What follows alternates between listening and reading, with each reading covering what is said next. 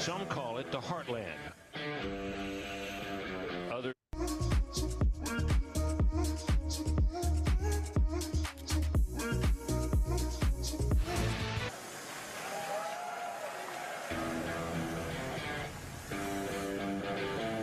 Some call it the heartland. Others flyover country. For the 2024 presidential hopefuls, the Midwest is the place to land. Here, there is one battleground that may be harder to win than ever Wisconsin. A state known for its beer and cheese, gridiron and grit, and also its razor thin elections. In 2016, Republicans narrowly flipped the Badgers for the first time since Ronald Reagan. Ah. Was back to blue by 2020. That election came during an unprecedented year. The country was rife with tension. In the suburbs of Milwaukee, the division seemed deeper than ever. But that was just the beginning. Two years later, the U.S. Supreme Court struck down Roe versus Wade, leaving the legality of abortion up to the states. In Wisconsin, that meant a nearly total ban. The power of that issue drove Democrats to the polls this year. Now, that new thin liberal majority on the court could have that abortion issue before it again, just as the race for the White House accelerates. Tonight, the Republican candidates will face off at the home of the Bucks and the Marquette Golden Eagles, hoping to return next July to this city on the shore of Lake Michigan to accept the Republican nomination at their party's national convention.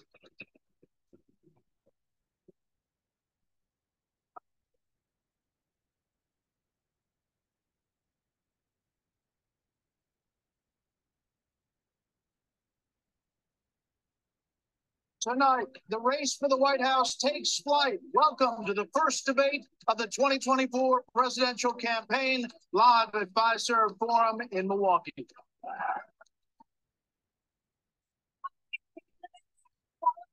And have chosen to be here on our debate stage tonight.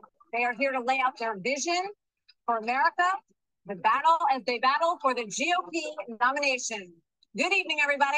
I'm Martha MacCallum. And I'm Bret Baier. This is the very same stage on which the Republican choice for president will accept the party's nomination next summer.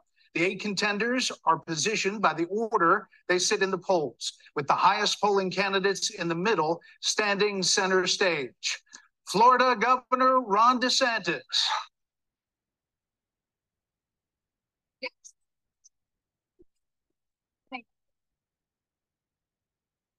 Former Vice President Mike Pence. Former Secretary Governor Nikki Haley. Former New Jersey Governor Chris Christie. Former Arkansas Governor Asa Hutchinson. And North Dakota Governor Doug Burgum.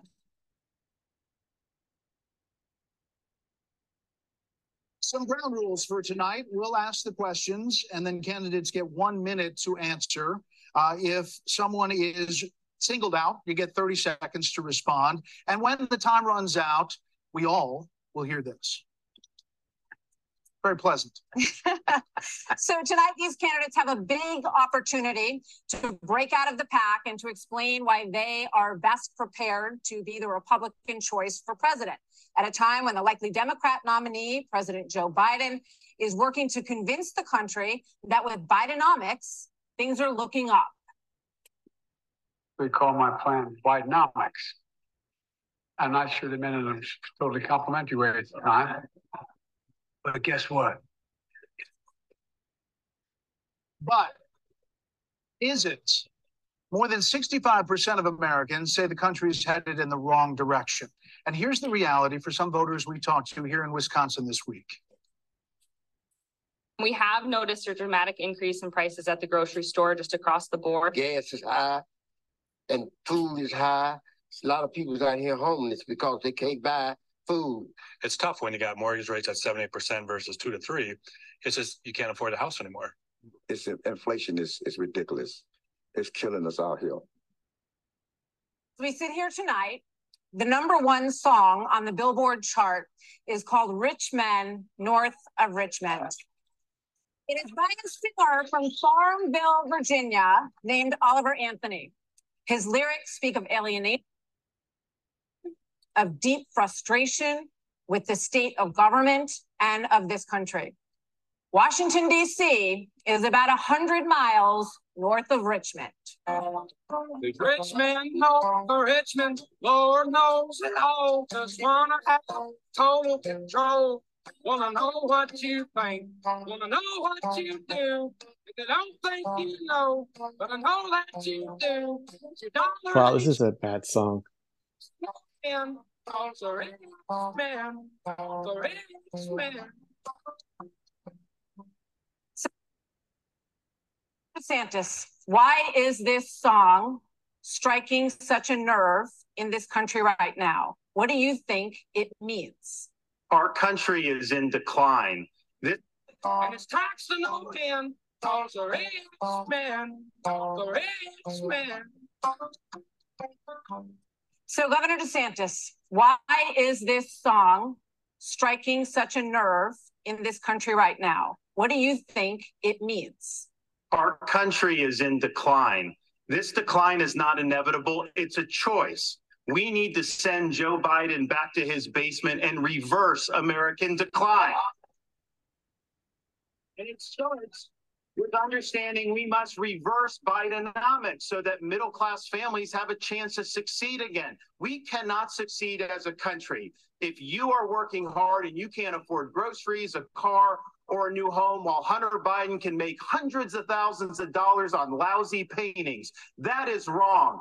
We we also cannot succeed when the Congress spends trillions and trillions of dollars. Those rich men north of Richmond have put us in this situation. And finally, we need to lower your gas prices. We're going to open up all energy production. We will be energy dominant again in this country.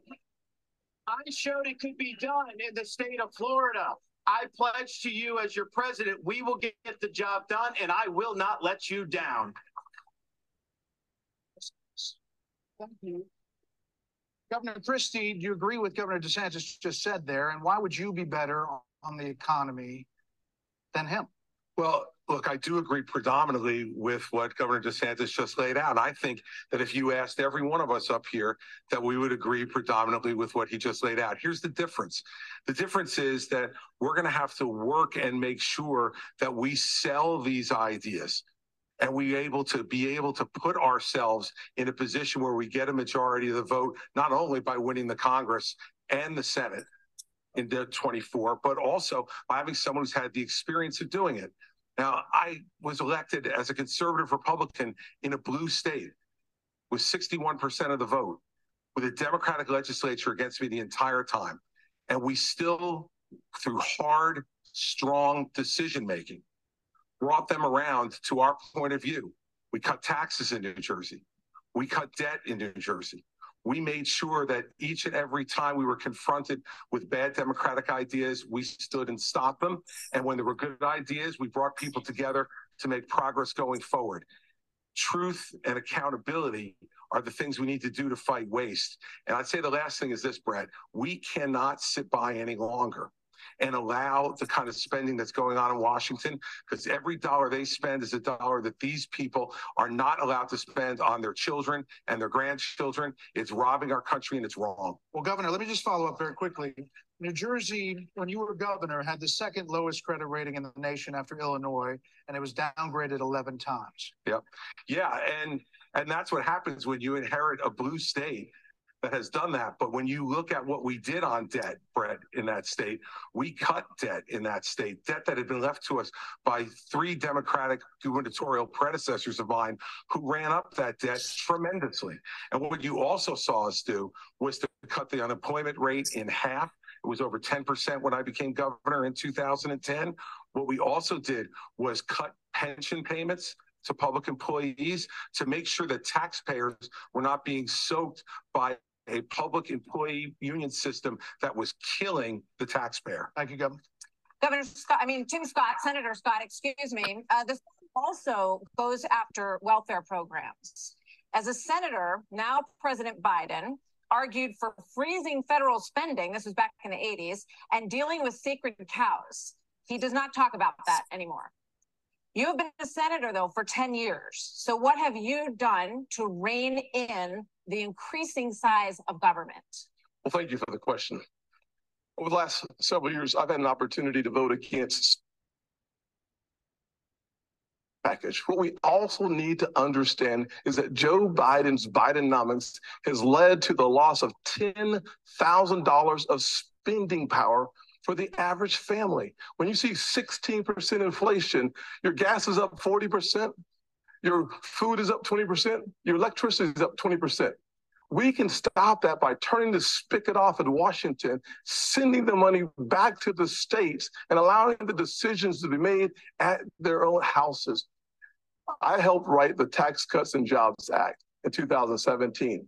We cut taxes for a single mom like the one that raised me by 70%, for dual households by 60%, returning to the average family $4,000. If you don't send it to Washington, we can't spend it. That's good news for the American people. Okay, but just to, to follow up, you did during the Trump administration, you approved uh, 4.4 trillion, 4.1 trillion, 1.7 trillion over the course of that administration. That's a lot of money.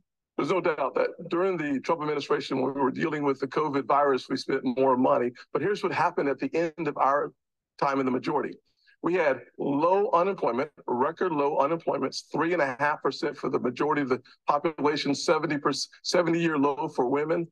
African Americans, Hispanics, and Asians had a all-time low, but our inflation was at 2%. Under Joe Biden, we've seen the exact opposite. We've seen inflation explode, which led to 12 Federal Reserve increases that's devastating home buyers today. Mr. Ramaswamy, you're listening to If these I, if I answers. may, I Oh, mean, hold that on a was second. our We're go- we're going to- so I, I don't know if I get a chance to respond. He didn't mention you specifically, but we'll be with you in a second, Mr. Vice President. Uh, Mr. Ramaswamy, listening to all of this, why should voters choose you over more experienced politicians on this stage? Uh, you're basically, you know, a blank slate for people. You're 38 years old. Uh, you've said that you only voted in two presidential elections before this moment, this political race. So first, let me just address a question that is on everybody's mind at home tonight.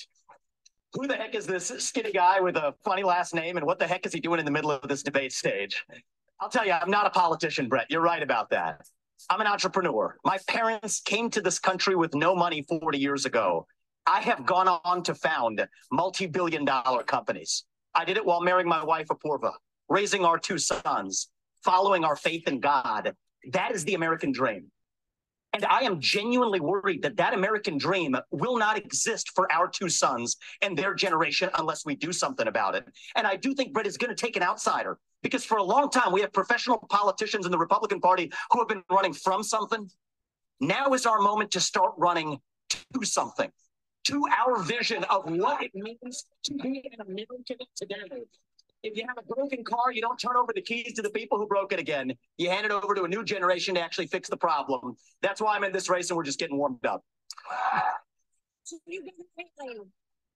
So when are you better positioned to turn around this economy that we've heard all of these voters talking about tonight than Mr. Ramaswamy, who is a successful entrepreneur nationally right now? He's beating you in the polls. Well, I don't care about polls. What I care about the fact is that no one is telling the American people the truth. The truth is that Biden didn't do this to us. Our Republicans did this to us too. When they passed that $2.2 trillion COVID stimulus bill, they left us with 90 million people on Medicaid, 42 million people on food stamps. No one has told you how to fix it. I'll tell you how to fix it. They need to stop the spending. They need to stop the borrowing. They need to eliminate the earmarks that the Republicans brought back in. And they need to make sure they understand these are taxpayer dollars. It's not their dollars. And while they're all saying this, you have Ron DeSantis, you've got Tim Scott, you've got Mike Pence. They all voted to raise the debt. And Donald Trump added 8 trillion to our debt. And our kids are never going to forgive us for this. And so at the end of the day, you look at the 2024 budget, Republicans asked for 7.4 billion in earmarks.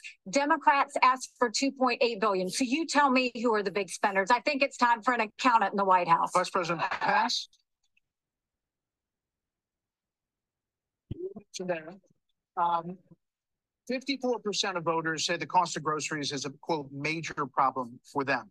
Right. You blame the Biden administration spending for that increase. But as vice president, your administration spent more than any prior, seven point eight trillion dollars added to the national debt, three point five trillion of that before COVID. So does that mean that you're part of the spending problem? Well, first off, thanks for the question. Thanks for letting me respond to a re- reference to our administration's record. I'm incredibly proud of the record of the Trump Pence administration. I mean, in four short years, we rebuilt our military. We revived our economy. We unleashed American energy. And we appointed three conservatives to the Supreme Court that gave the American people a new beginning for the right to life. Now, Martha, you asked earlier who's the most best prepared for this job. And I must tell you, with all due respect to all of my friends on the stage, and even to one that's probably looking on, I think unquestionably I'm the best prepared, the most tested, the most qualified and proven conservative in this race. I was a leader in the Congress of the United States.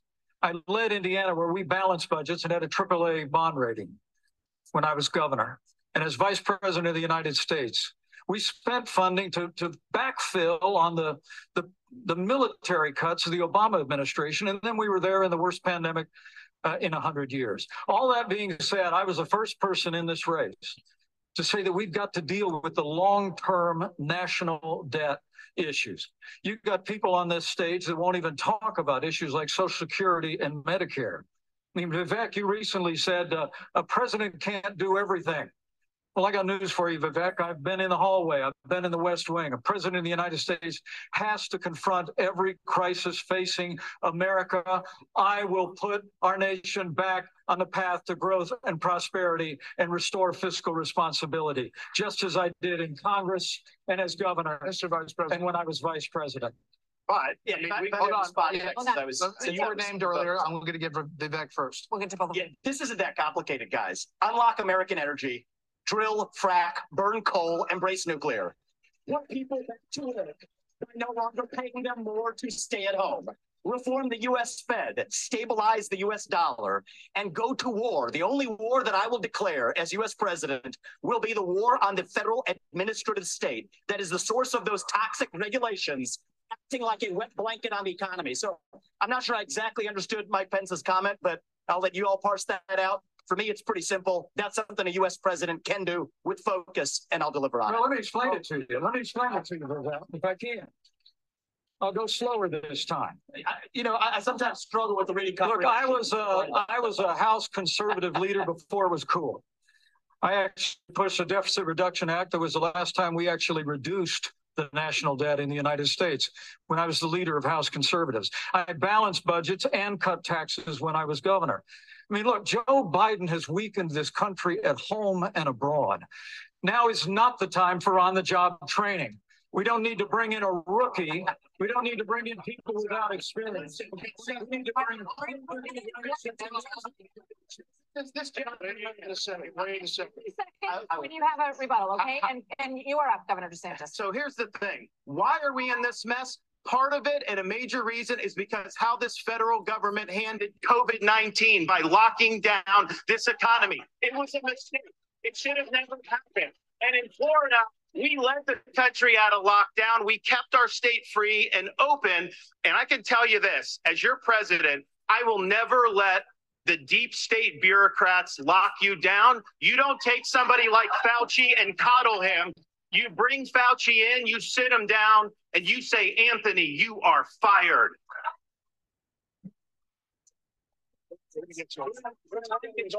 You know what? We're, we're gonna bring in. I just want to I finish gotta responding respond Mike. to that. I just want to respond to Mike for one second because he invoked me back. Listen, now that everybody's gotten their memorized, pre-prepared slogans out of the way, we can actually have a real discussion now.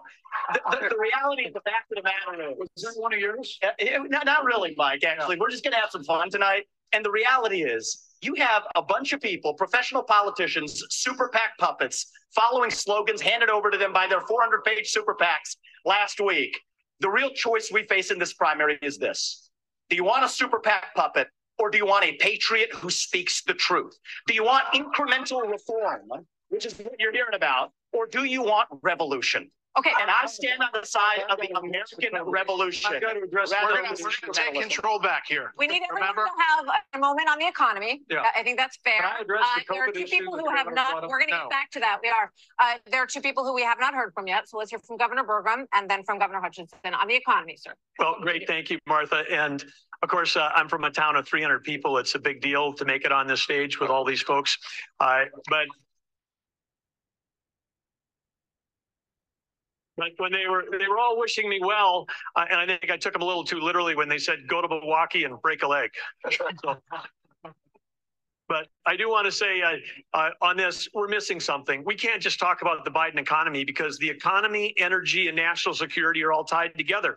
We, of course, we're paying too much for our energy and our in our state right in our country right now. But part of the reason why is because the Biden policies on energy. We've got a plan right now, the 1.2 trillion dollars of Green New Deal spending buried in the Inflation Creation Act is something that is just subsidizing China. We're if we're going to stop buying oil from the Middle East and start buying batteries from China, we're just trading OPEC for Sinopec. And then belatedly, belatedly, the, the Biden administration says, no, we're going to put sanctions on Russian oil. Well, we put sanctions on Russian oil. Well, then it's 20% off. Who's buying it? China. So if you buy a battery in this country, you buy a solar panel, it's being produced in a power, in a plant in China powered by coal, or it's being powered by oil and gas at 20% off. And every farmer in this country would like to buy diesel at 20% off, just like they're buying it in China. Governor Hutchinson, quickly. Thank you, Grant. Delighted to be here tonight. And let me just tell you that I'm a pro-life governor from a conservative state that have a conservative record in which I lowered taxes in Arkansas as governor. I created a $2 billion surplus that I passed over to my successor. And I made sure that we shrunk the size of government. We have 14% fewer state employees in Arkansas mm. after I left government than when I took over as governor eight years ago. I tell that because that's what we need in Washington, D.C. We need somebody who can actually constrain the growth of the federal government, that can actually reduce the size. And I've pledged to reduce by 10% our federal non defense workforce. That's a specific pledge to make that attacks the administrative state. And let me applaud some of the business partners that are here that have had success in business. But let me tell you, I've been a federal prosecutor. I've served our country in terms of being head of the DEA, in Homeland Security, in times of crisis. And while I think that that's experience that is important for the future of our country to be the president of the United States that can lead with positive solutions and be held accountable. Thank you. We have a lot of topics to get to, and I promise we're going to get to everyone if we play within the rules. Okay, next topic. More than a thousand people are still unaccounted for in Maui uh, after the deadliest U.S. wildfire in more than a century. Hawaii's governor and White House officials said that climate change amplified the cost of human error. And a tropical storm hit California for the first time in 84 years. The ocean hit 101 degrees off the coast of Florida. And in the last month, the heat wave in the Southwest broke records nearly 50 years old. So, Alexander Diaz from Young America's Foundation has a question for you. Polls consistently show that young people's number one issue is climate change. How will you, as both President of the United States and leader of the Republican Party, calm their fears that the Republican Party doesn't care about climate change? So we want to start on this with uh, a show of hands. Do you believe in human behavior is causing climate change? Raise your hand if you do. Look, look, we're not school children. Let's have the debate. I mean, I'm happy to take it to start. Alexander, I don't think that's the way to do. So let me just say to Alexander this. First of all, one of the reasons our country's decline is because of the way the corporate media treats Republicans versus Democrats. Biden was on the beach while those people were suffering. He was asked about it. He said, no comment. Are you kidding me? As somebody that's handled disasters in Florida, you got to be activated. You've got to be there. You've got to be present. You've got to be helping people who are doing this. And answer the question. And here's the deal. Let's just answer the question. So, is that a yes or is that a yes? Is that a hand raise? You do not I think it was a hand raise for him and it's, um, my hands are in my pocket. No, no, no, I didn't change raise- agenda I didn't raise the hands. Let us be honest as Republicans. I'm the only person on the stage who isn't bought and paid for, so I can say this. The climate change Oh, whoa, agenda whoa, whoa. is a hoax. The climate change agenda is a hoax. And we have to declare independence. And the reality is, the anti-carbon agenda is the wet blanket on our economy. And so the reality is more people are dying of bad climate change policies than they are of actual climate change. Governor, Governor, You down by 90% in the last century. listen, listen, listen. No, Let- wait, no. hold on, hold I've on. had enough. I've had enough already tonight of a guy who sounds like Chat GPT standing up here. The last person in one of these debates, Brett, who stood in the middle of the stage and said, What's a skinny guy with an odd last name doing up here was Barack Obama. And I'm afraid we're dealing with the same type of amateur standing on stage tonight. Give me a hug just like you did to Obama. Same type of amateur. And, and you'll help elect me just like you did to Obama too. Give me that. The same hug, type of amateur. Hold on, hold on. Governor Haley, would you like to respond? Deserves. Are you So bought Brett, and paid what I for? would like to say is the fact that I think this is exactly why Margaret Thatcher said, if you want something said, ask a man. If you want something done, ask a woman.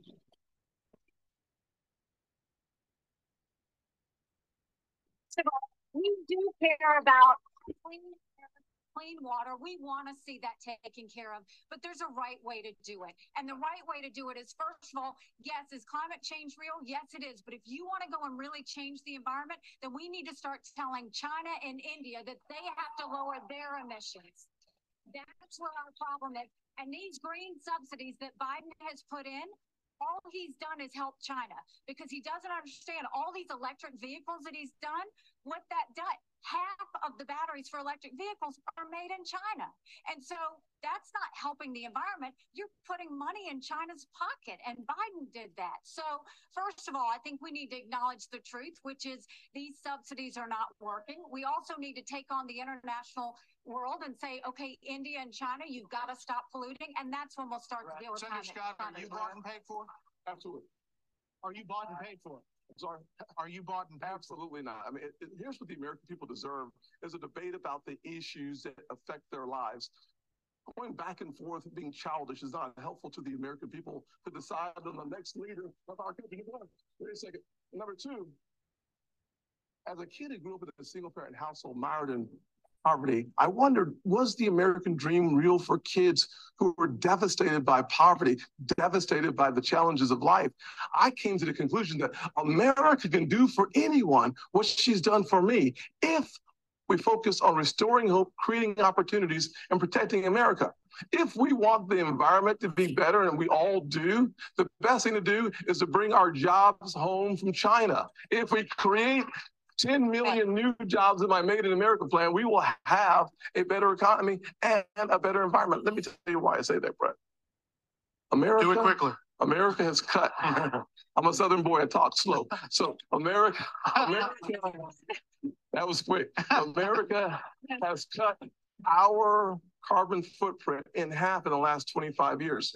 The places where they are continuing to increase, Africa, 950 million people. India, over a billion. China, over a billion. Why would we put ourselves at a disadvantage? Devastating our own economy. Let's bring our jobs home. We have a lot of Okay. different topics to get to. Yeah, we do. We thank you all. Thank you, Senator Scott. So coming up next, the candidates will weigh in on what could be a defining issue in the 2024 campaign. The first Republican debate continues moments away. Woo! so what do you think so A lot smarter in how we talk about women, Um, than that we care. yeah, definitely not offended any of them.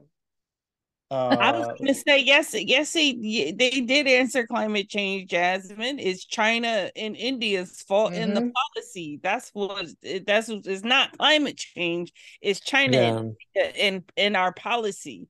That's what's our fault. Oh, in the media, how the media handled Joe Biden. That that that Yeah. that's media's fault too. So we got our answer. I just feel like, well, damn. I mean, well, damn. But in good. my in my research for this, I came came up with something startling. Did you know that multiple people have gone on record and said that Ron DeSantis is attractive? That's a shock. But um, Ew. yeah, yeah. So again, I'm gonna say that beauty is in the eye of the beholder. I Hell wear no. so that's not the frequency I'm on. I am not gonna talk about nobody's looks. Um, not today, not today. Yeah. Like in in in all seriousness, no. For anybody that is watching this debate, that climate change section should be something that people are concerned about. Only Nikki Haley was like, climate change is real. Only Nikki Haley. So if you are someone that actually does worry about the climate, this would be a good time to point out only Nikki Haley said climate change was real. Tim Scott gave some half-assed answer, but he didn't even say it was real.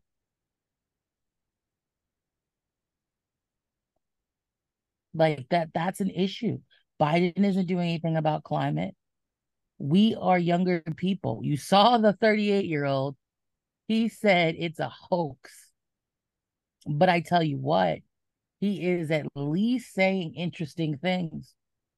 All stupid. I don't agree with any of them, but he's at least making it interesting. He made Chris Christie pop his little top. What'd y'all think of that? That was nice. I like that. Yeah, I y'all caught that when he said something about his last name.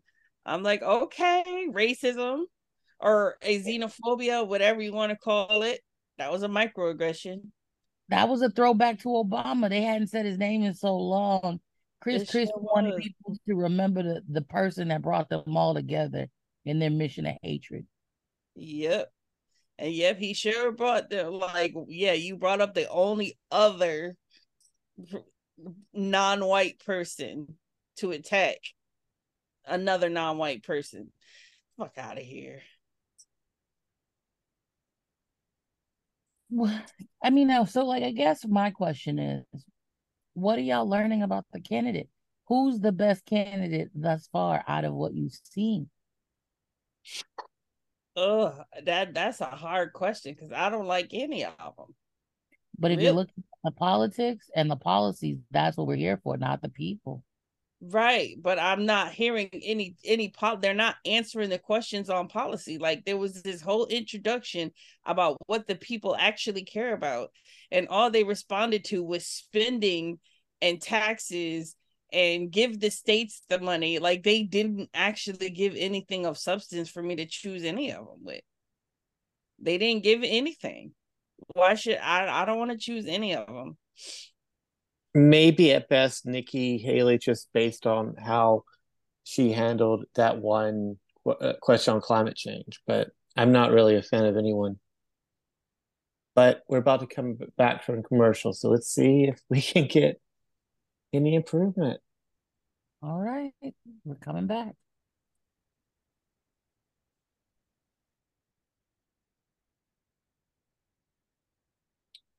Did they say when we're coming back? I don't know. Like I have it on the screen. I um, understand, Travis. I'm just giving you a hard time. into a physical IRA. oh, there we go. The 98, 98, 98 now for a free info kit. Now, yeah, they do make me want to invest in gold. I need to diversify after watching this Fallout Shelter Time. Yeah, I guess invest in gold and hope that the people who have the companies for that aren't dead. Mm, that's true. Abortion has been a losing issue for Republicans since the Dobbs decision. In six state referendums, all have upheld abortion rights in this country.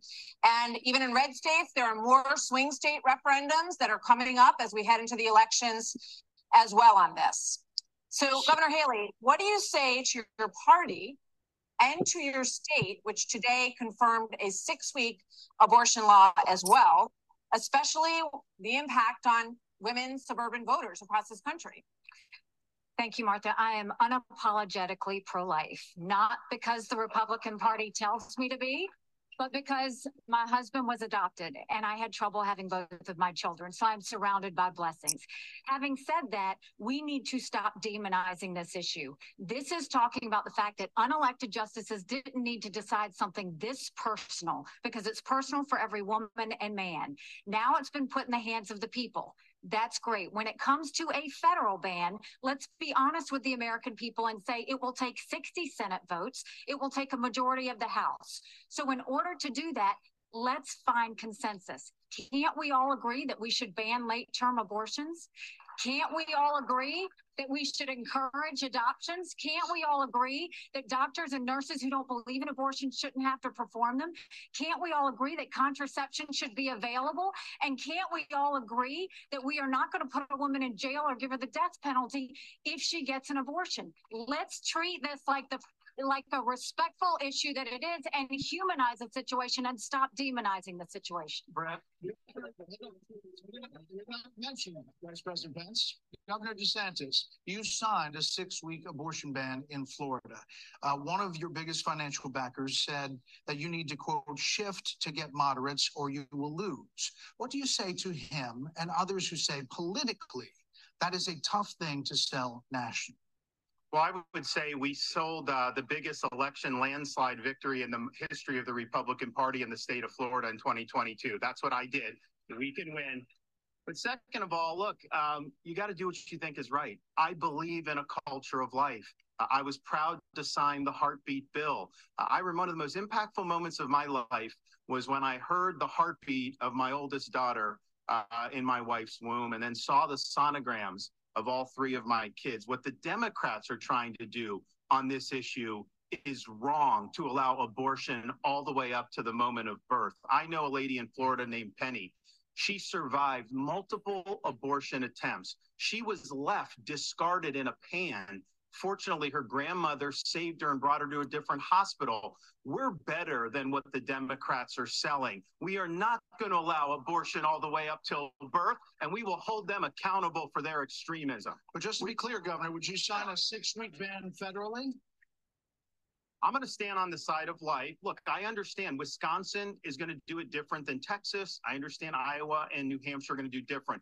But I will support the cause of life as governor and as president. We Vice President Pence, a, you're shaking your head. We must have a national. Hold on, hold on, hold on, Senator. Vice President Pence, you're shaking your head. Well, look, I'm, I'm not new to this cause.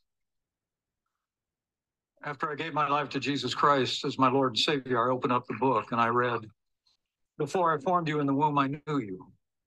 And see, I set before you life and death, blessings and curses. Now choose life. And I knew from that moment on, the cause of life had to be my cause. And I've been a champion for life in the Congress, a champion for life as governor and as vice president. And uh, to be honest with you, Nikki, you're my friend, but uh, consensus is the opposite of leadership. When the Supreme Court returned this question to the American people, they didn't just send it to the states only. It's not a states only issue, it's a moral issue.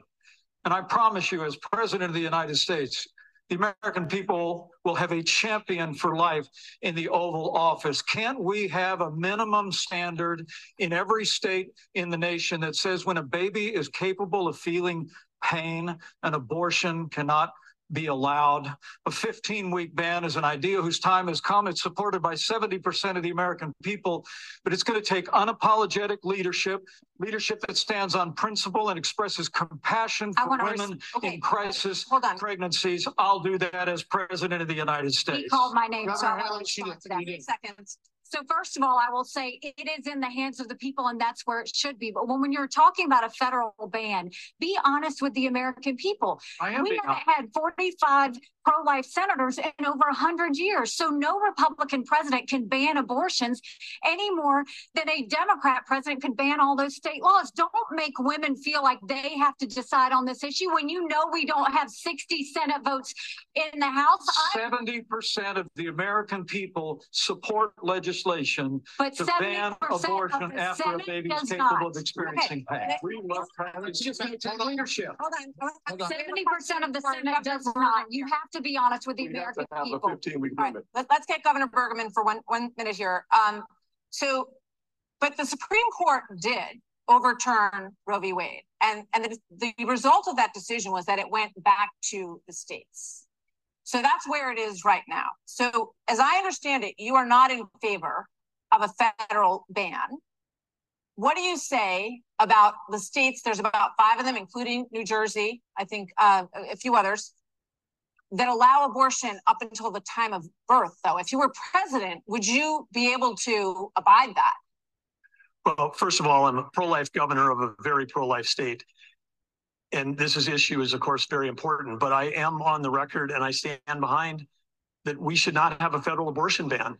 Uh, we should not. And the reason why we shouldn't is very simple. It's the 10th Amendment in the Constitution in the Constitution, which the states created the federal government, not the other way around, it says that there were certain duties allowed to the federal government delegated to them by the states. The rest are left to the states, comma, more importantly, or to the people. We need to get back to freedom and liberty for the people in this country. And we can't have we can't have Republicans who fight for 50 years for this great cause and to return it back to the states and then the next day they turn around and go, no, the feds should do that because the feds are stepping into people's lives. They're stepping into people's businesses over and over. If we say that the Fed should be in on this one, where do we stop? I say that we follow the Constitution and this is return to the states. This is where it should but be. But Governor Burgum, you signed a six-week ban. I'm not. You signed a six-week ban.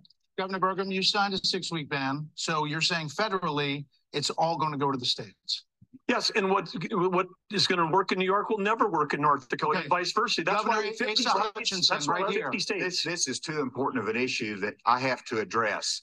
Uh, first of all, uh, the Supreme Court gave it back to the elected representatives, whether it's the states or whether it's the United States Congress. That's so right. there is authority. And that's why President Biden is pushing for a Democrat proposal, which is, in essence, abortion on demand through the term. So they have their extreme position at a national level.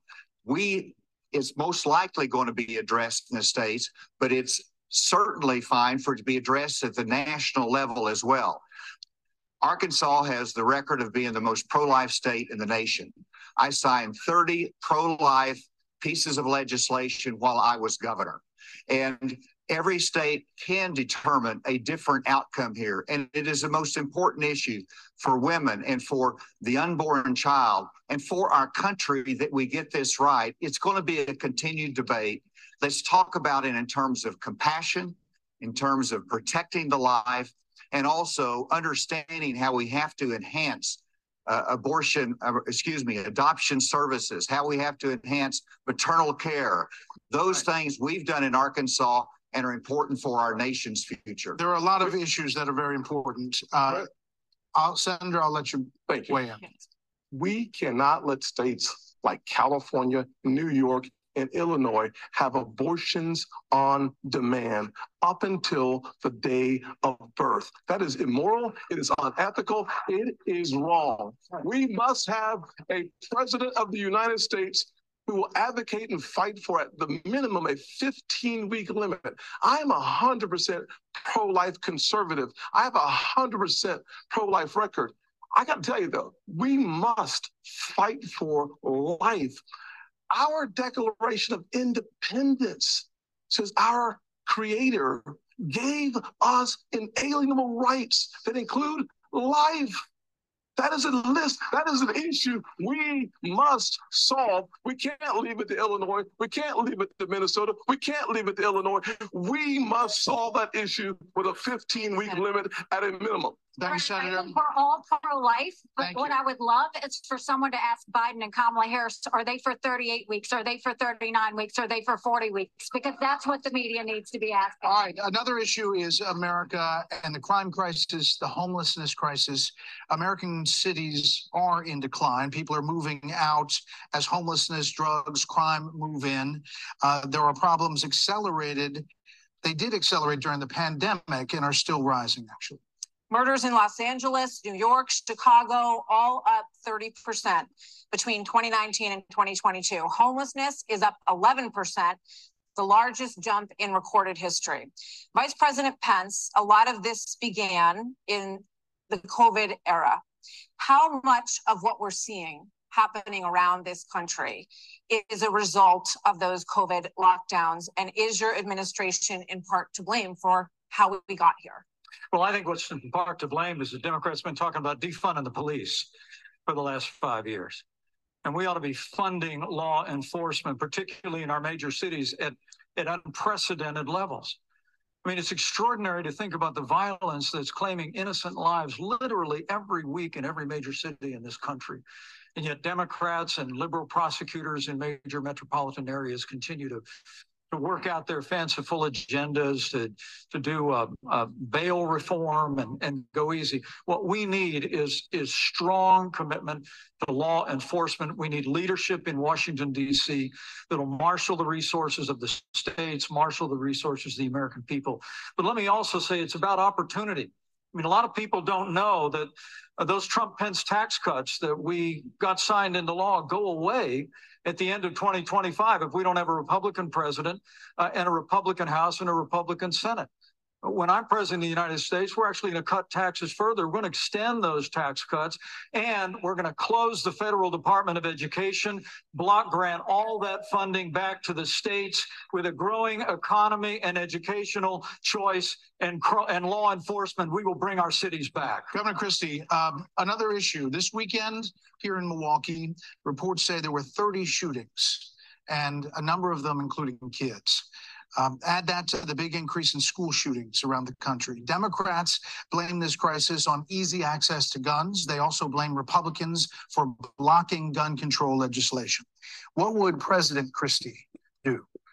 You know, I'm proud of the fact, Brett, that I'm the only person, along with Governor Hutchinson, up on this stage who's actually running United States Attorney's Office. I ran the fifth largest office in America in a, in a state where there is significant urban crime. And the problem is not going to be solved by more money.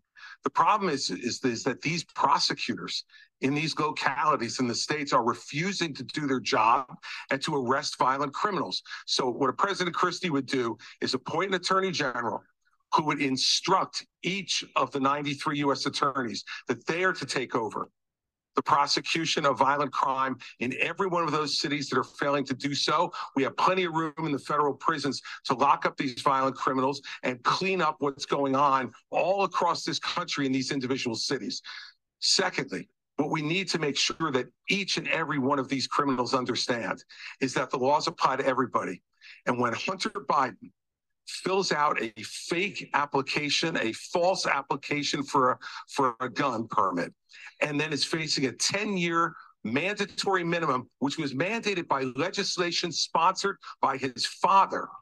And then you have a Justice Department that walks away from those charges. We're telling people that the law doesn't apply to everybody. In a Christie administration, he would go to jail for 10 years. What about a President Ramaswamy?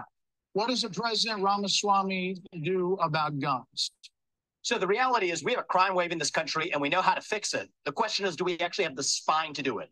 More cops in the streets who are on the streets able to do their jobs without looking over their shoulder for getting sued. And we also have a mental health epidemic in this country. Just over the same period that we have closed mental health institutions, we have seen a spike in violent crime. Do we have the spine to bring them back? I think we should. As president, I will. But it's not just drugging up people in those psychiatric institutions with Zoloft and Seroquel.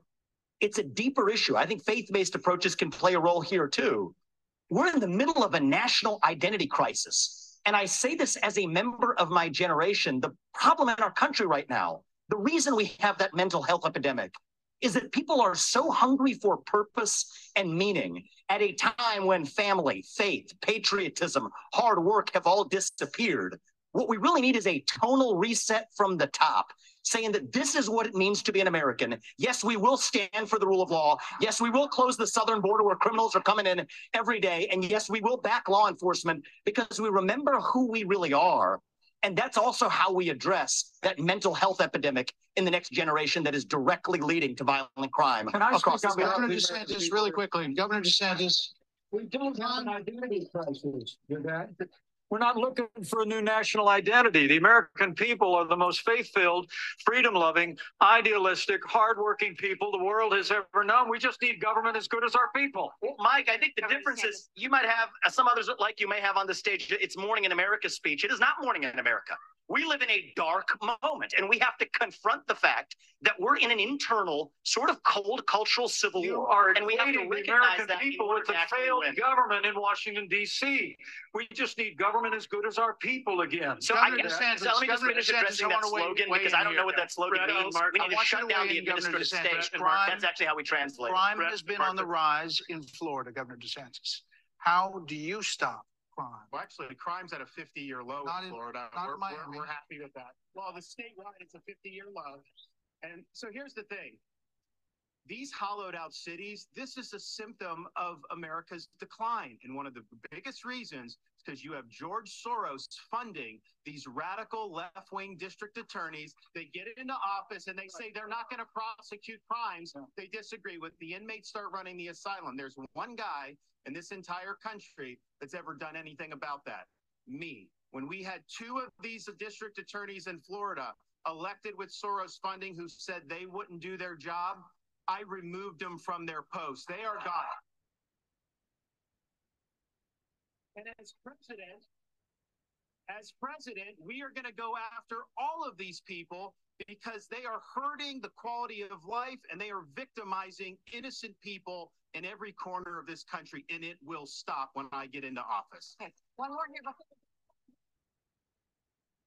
Well, Brett and Martha, I just thought it was interesting. You asked your question about the problems we're having in big cities. No one ever asked the question of what about the crime wave in small towns? Because in a small town, neighbors help neighbors. People understand each other. If a farmer gets sick, everybody comes together and helps them get the crop off. There's accountability, there's transparency. One thing that I think this country could use is somebody in the White House that understands small town values, because that's our road back to get this country on track again. Governor Hutchinson? As former head of the DEA, I understand the drug crisis in America. And right now, whenever you look at the challenges in our inner, inner city, uh, there's three simple words that would be helpful. One, enforce the law when it comes to crime. Secondly, let's deal with the challenge of fentanyl. And it's both about stopping the fentanyl coming from Mexico, but it's also about education of our young people, making sure that we have uh, the tools that are needed for addiction counseling. That's what we expanded in Arkansas as well. Whenever you look at the underlying challenge of America, though, no one likes to see an America with smash and grab in our inner cities. As president of the United States, that will stop. It starts at the top with the respect for our justice system that a former president who's under indictment has undermined by attacking judges, by attacking prosecutors, by attacking the system and saying he's aggrieved. And so we have to have respect for our justice system and the rule of law, and it starts at the top with the President of the United States. Okay, Brett, can hold on. Take a break. Brett. Um, so speaking of that, right now you are looking live at Fulton County Jail, where former President Donald Trump will be processed tomorrow. So next, the candidates will have an opportunity to talk about the coming trials of Donald Trump.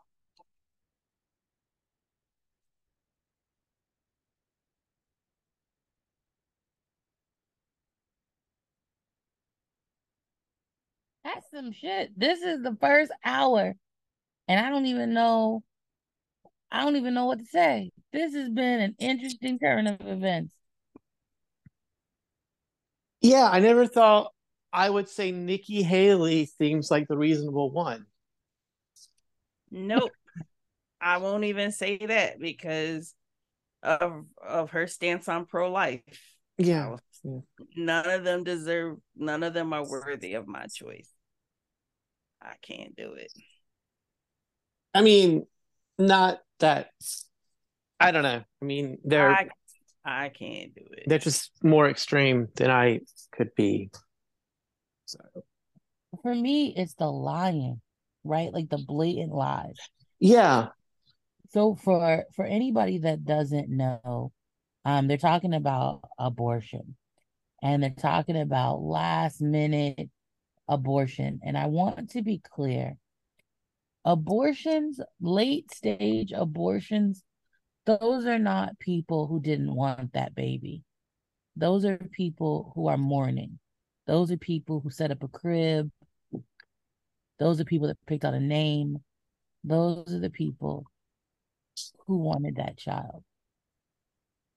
Those are emergency. Those are not elective for fun. Like, and uh, like when they find out that like the their the baby the baby's not viable or it's or it might live for a, for a short time after birth and then pass away. Those Right. those are for. Those are medically necessary. Right. And at no point do they talk about the women's health or the the potential for the the mother to die. They're talking about life, but it's always about the infant or the fetus and never the mother whose life can be jeopardized by um, certain situations. It's really sad.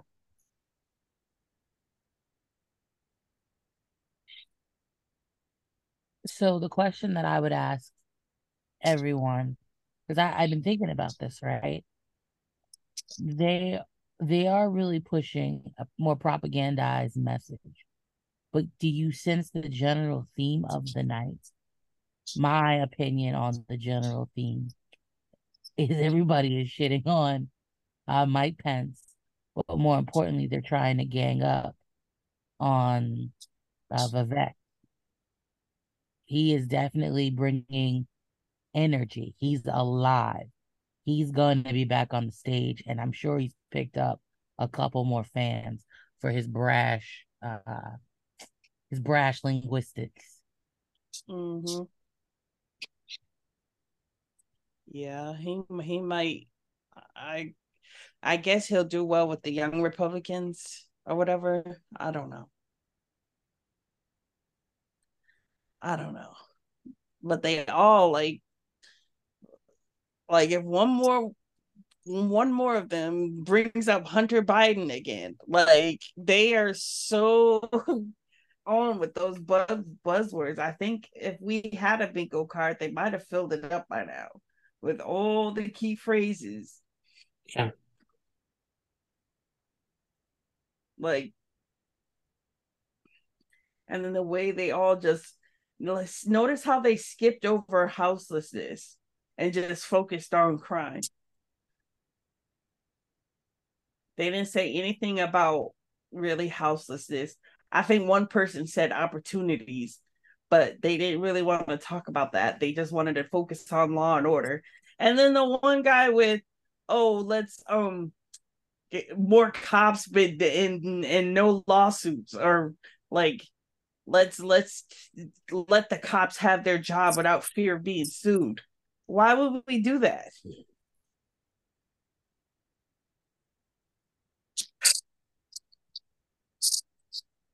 I don't. I'm sitting here trying to think, but we're back to this hellhole. So let's listen to the shit show. Shit show indeed. Hellhole shit show. It works. We have a lot to get to in this second hour of this GOP primary debate. Policy discussions, the American want to debate, policy discussions, the Americans want to hear. Ukraine. But we are going to take a brief moment and talk about the elephant not in the room. Former President Trump has been indicted in four different states on 91 counts. He will be processed tomorrow in Georgia at the Fulton County Jail for charges relating to the 2020 election loss. You all signed a pledge to support the eventual Republican nominee. If former President Trump is convicted in a court of law, would you still support him as your party's choice? Please raise your hand if you would.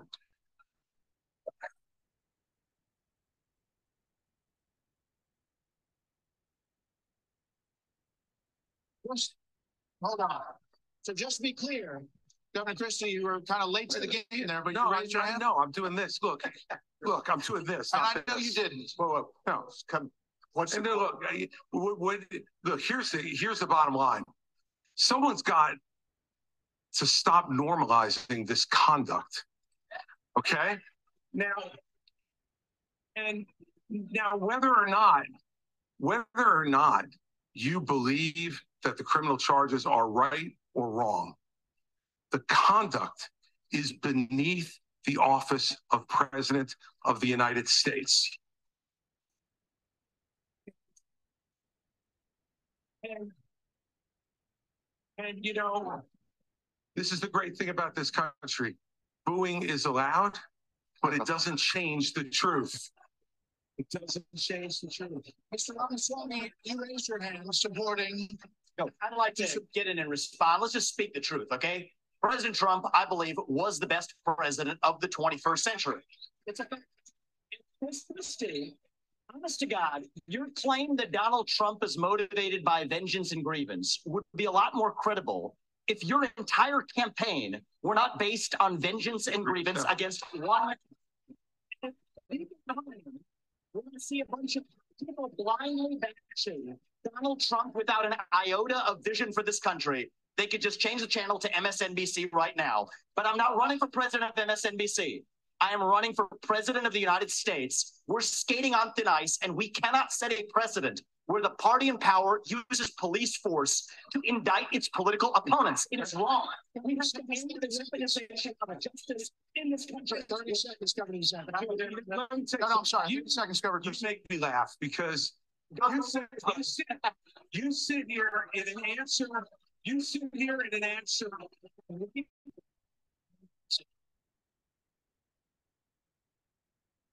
You sit here and an answer. Go ahead, Hold Governor on. Christie. Hold on, Governor Christie. Hold on. Well, so listen, the more time we s- spend doing this, the less time they can talk about issues you want to talk about. So let's just get through this section. Governor Christie. You, you sit here talking about how you want to stand up for the rule of law. Yes. And law and order. And the fact is that it can't be selective. In your book, you had much different things to say about Donald Trump than you're saying here tonight. That's not true. Well, it is very true. That is not It's true. very true. I read it and I know. Look, I it. behavior and By illegal the way- behavior, Chris, and you as by the way, prosecutor should know Yeah, better. yeah, I, you know what? I know a lot There's better. a difference between I know, behavior.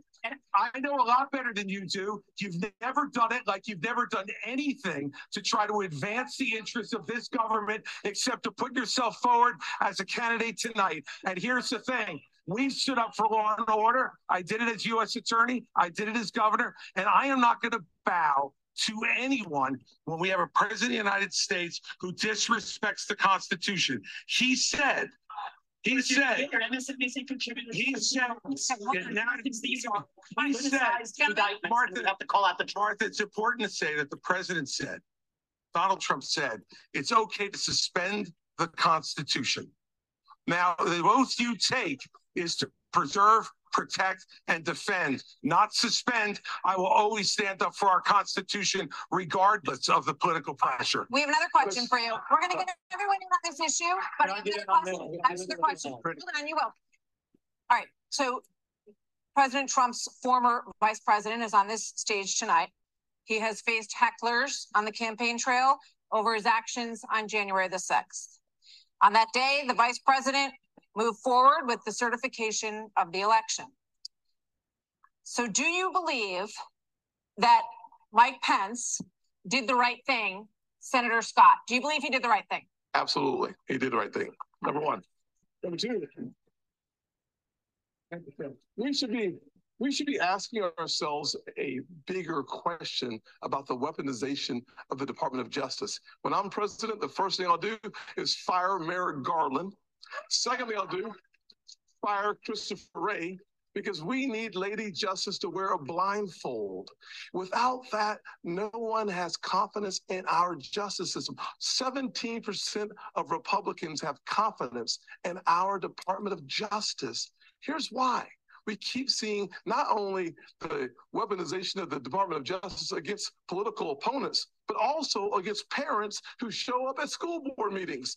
They're called, under this DOJ, they're called domestic terrorists. Firing Christopher But that's not, but that's shut not down the FBI. Mr. Actually have the courage to get it right. Mr. Ramaswamy. Let me finish my comments. Yeah. Not only that, in addition to that, we see the SWAT team show up at pro-life activist homes with guns drawn because this DOJ uses their power, uses their authority, not just against political opponents, but against conservatives and conservative causes. It is time for a change in America, and I will bring that change to the greatest nation on God's green earth.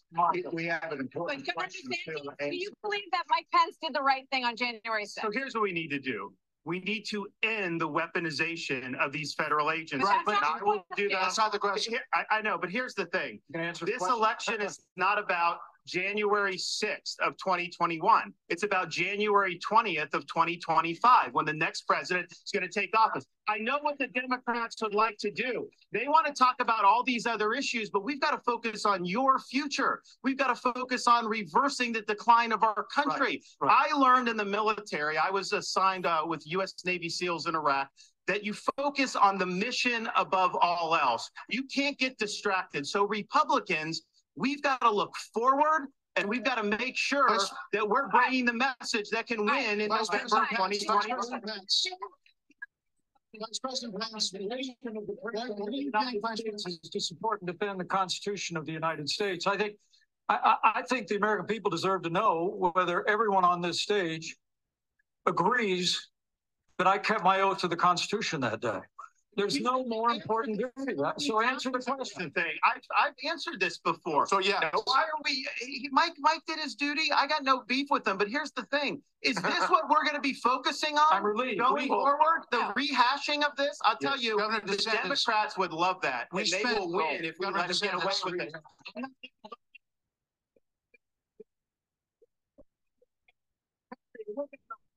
Him accountable. Let me just say, Governor DeSantis, we spent an hour talking about policy. Former President Trump is beating you by 30, 40 points in many polls. So it is a factor in the GOP primary. Governor Hutchinson, you did not raise your hand. I did not raise my hand because there's an important issue we as a party have to face. And over a year ago, I said that Donald Trump was morally disqualified from being president again as a result of what happened on January 6th. More people are understanding the importance of that, including conservative legal scholars who says he may be disqualified under the 14th Amendment from being president again as a result of the insurrection.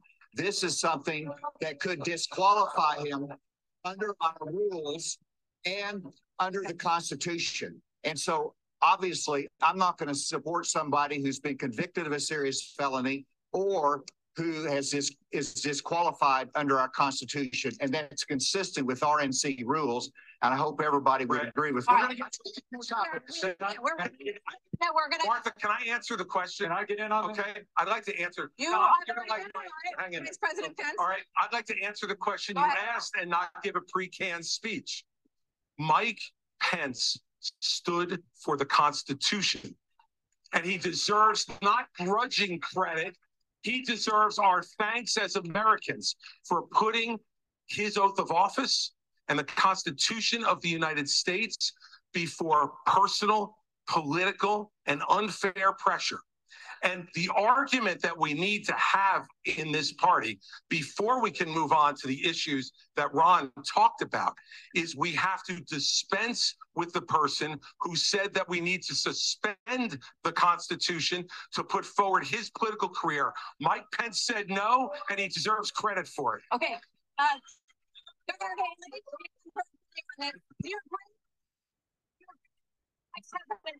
did the, did the right thing that day or not? I do think that Vice President Pence did the right thing. And I do think that we need to give him credit for that. But what I will also tell you is look, I mean, eh, when it comes to whether President Trump should serve or not, I trust the American people. Let them vote, let them decide.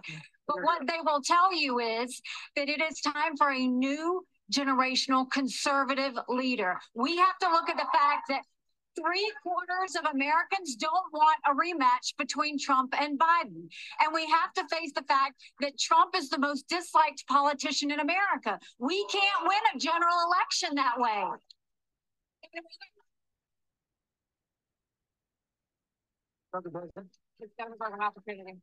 Governor Burgum an opportunity. Happy to answer the question. Mike Pence did the right thing on January 6th.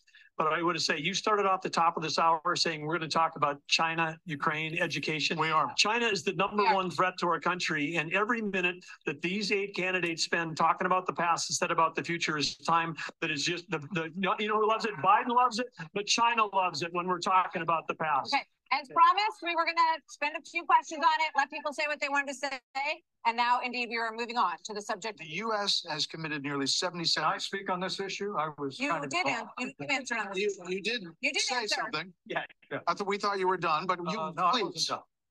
Well, Mike, why don't you say this? Join me Yeah. in making a commitment on. that on day one you would pardon Donald Trump. I'm the only candidate on the stage had the current to actually say it. That is the way to move our nation forward. I don't know And turn the page forward. that That's exactly Trump right. Will be convicted of these crimes. You should make be able to make a commitment. The same Oh. justice system that was But this that- a corrupt. difference between you and me. Yeah, I'm not a professional actually- politician. That's the I've difference. We can actually, answer the uh, I've actually given pardons when I was governor of state of Indiana. It usually follows a finding of guilt and contrition by the individual that's been convicted. So, well, look, well, if I'm president of the United States, we'll give fair consideration to any pardon request. But if I may, if I may, you know, it's not about looking back at, at January 2021. It's about January 20th, 2017. I put my left hand on Ronald Reagan's Bible. I raised my right hand. And I took an oath to support and defend the Constitution of the United States. And it ended with a prayer, so help me God. It was a promise that I made to the American people, but I also made it, it made it to my Heavenly Father. Every day for four years, I sought to keep that oath. And everyone on this stage needs to make it clear whether or not they'll do the same if they earn this job and the confidence of the American people. Now, look, I've made it clear. I, I had hoped that the issues surrounding the 2020 election and the controversies around January 6th had not come to this, had not come to criminal proceedings. I would rather they had been resolved by the American people and the American people alone. But no one's above the law. And President Trump is entitled to the presumption of innocence that every American is entitled to. And we will make sure and extend that to him. But the American people deserve to know that the president asked me in his request that I reject or return votes unilaterally, power that no vice president in American history had ever exercised or taken. Uh, he asked me to put him over the Constitution. And uh, I chose the Constitution, and I always will. I had no right to overturn the election, and Kamala Harris will have no right to overturn the election when we beat them in 2024. Thank you, Vice President Pence. Now we are moving on to other issues. The U.S. has committed nearly $77 billion in aid to the Ukraine war. The administration is now asking Congress for $24 billion more. Regardless of that, the specific specifics of that plan, is there anyone on stage who would not support the increase of more funding to Ukraine? We would not support it. Europe needs to step up. I mean, I would have Europe step up and do their job. Mr. Ramaswamy. Europe, but you're saying you would not too, Governor DeSantis? I will have Europe pull their weight. Uh, right would- now, they're not doing it. not And I think we need to do, and I think our support should be contingent on them doing it. And I would have support in China, uh, to be able to take, uh, to be able to take China, um, and do what we need to do with China. Mr. Ramaswamy, you would not support an increase of funding to Ukraine? I would not. And I think that this is disastrous.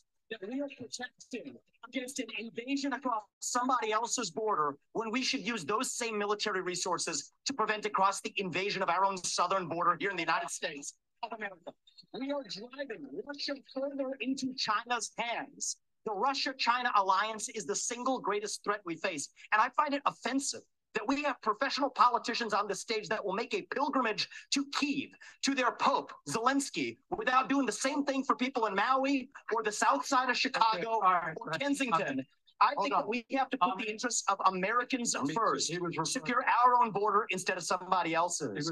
And the reality is, this is also how we project strength by making America strong at home. Thank All right, you. we heard, we heard the names. Governor Christie first. All right, look, I did go to Ukraine and I went to Ukraine because I wanted to see for myself what Vladimir Putin's army was doing to the free Ukrainian people. And let me tell you, I want you all to look around this arena tonight and imagine that every one of these seats was filled. And if every one of them was filled, there would still be 2,500 more children outside to make over 20,000 who have been abducted, right. stolen, ripped from their mothers and fathers, right. and brought back to Russia to be programmed to fight their own families. They have gouged out people's eyes, cut off their ears, and shot people in the back of the head, men, and then gone into those homes and raped the, the daughters and the wives who were left as widows and orphans. This is this is the Vladimir Putin. This is the Vladimir Putin who Donald Trump called brilliant and a genius. If we don't stand up against this type of autocratic killing in the world, we will be next. Hold on. You were mentioned, you were mentioned. Governor Haley, welcome back. Vice President Pence was mentioned. You get 30 seconds. Yeah, well, let me let me be clear. Anybody that thinks that we can't solve the problems here in the United States and be the leader of the free world has a pretty small view of the greatest nation on earth. That is incorrect. We can do both, Vivek. We've done both. We've been the leader of the free world and the arsenal of democracy for years. The Reagan Doctrine years ago made it clear. We said, if you're willing to fight the communists on your soil, we'll give you the means to fight them there so our troops don't have to fight them. But Vivek, if we do the giveaway that you want to give to Putin to give him his land, it's not going to be too long before he rolls across a NATO border. And frankly, our men and women of our armed forces are going to have to go and fight him. I want to let the Ukrainians fight and drive Putin and the Russians back out into Russia. I want to just briefly address Pence, Vice President Pence. I have a newsflash. The USSR does not exist anymore. It fell back in 1990. Did I the real threat. You talked about the communists, and the real communists that we have to address right now. have any is the, idea what I, Vladimir Putin's aims you, are. You already spoke. Now I actually have Vladimir to say. Putin has been saying he wants to reestablish the old Soviet sphere. You've made of your point, influence. Vice President. Now, if you I'm sorry, I insulted him by calling him a communist. He is a dictator and a murderer. The United States of America needs to stand against authoritarianism. Swami, 30. Respond. The real threat we face today is communist China. And we are driving Russia further into China's arms. The Russia China military alliance is the single greatest threat we face. Nobody in either political party is talking about it. And I, think I am the only non neocon on this stage. Keep us out of Mr. Vice President, we can't hear Mr. Vice President, to give Russia Mr. everything Vice President, they got, Mr. Vice President, give them a promise that Ukraine will never be in NATO, and then somehow Mr. Vice President. China will not think about taking Taiwan. We achieve peace through strength. Mr. Vice President. America needs to stand for freedom. Okay, here we go. I think we need to land the question. When, when we hear this bell, Yes. that means your time's done. So, Mr. Vice President, we appreciate your aggressiveness here. 30 seconds is 30 seconds. Mr. Ramaswamy, you were mentioned. You get 30 seconds. So the reality is that today, today, Ukraine is not a priority for the United States of America. And I think that the same people who took us into the Iraq War, the same people who took us into the Vietnam War, you cannot end it. You cannot start another no-win war. And I do not want to get to the point where we're sending our military resources abroad when we could be better using them here at home to protect our own borders, protect the homeland. All right. That will be my top priority in foreign I- policy. Protect this Then the 30 homeland. seconds and the rebut. So I do want to get to some other people because everybody, uh, we, we respect everybody's time here. So Governor Haley, um, you did not raise your hand, meaning that you would support more funding for the Ukraine war. You have uh, said of Governor DeSantis that um, you, you didn't appreciate it when he initially called it a territorial dispute. Why?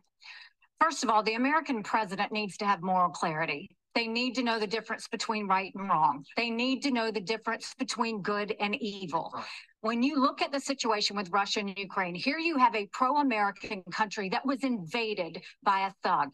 So, when you want to talk about what has been given to Ukraine, less than 3.5% of our defense budget has been given to Ukraine. If you look at the percentages per GDP, 11 of the European countries have given more than the US. But what's really important is go back to when China and Russia held hands, shook hands before the Olympics, and named themselves unlimited partners. A win for Russia is a win for China. We have to know that Ukraine is the first line of defense for us. And the problem that Vivek doesn't understand is he wants to hand Ukraine to Russia. He wants to let China eat Taiwan. He wants to go and stop funding Israel. You don't do that to friends. What you do instead is you have the backs of your friends. Ukraine is a front line of defense. Putin has said if Russia, once Russia takes Ukraine, Poland and the Baltics are next. That's a world war. We're trying to prevent war. Look at what Putin did today. He killed Prigozhin. When I was at the UN, the Russian ambassador suddenly died. This guy is a murderer, and you are choosing a murderer over, over a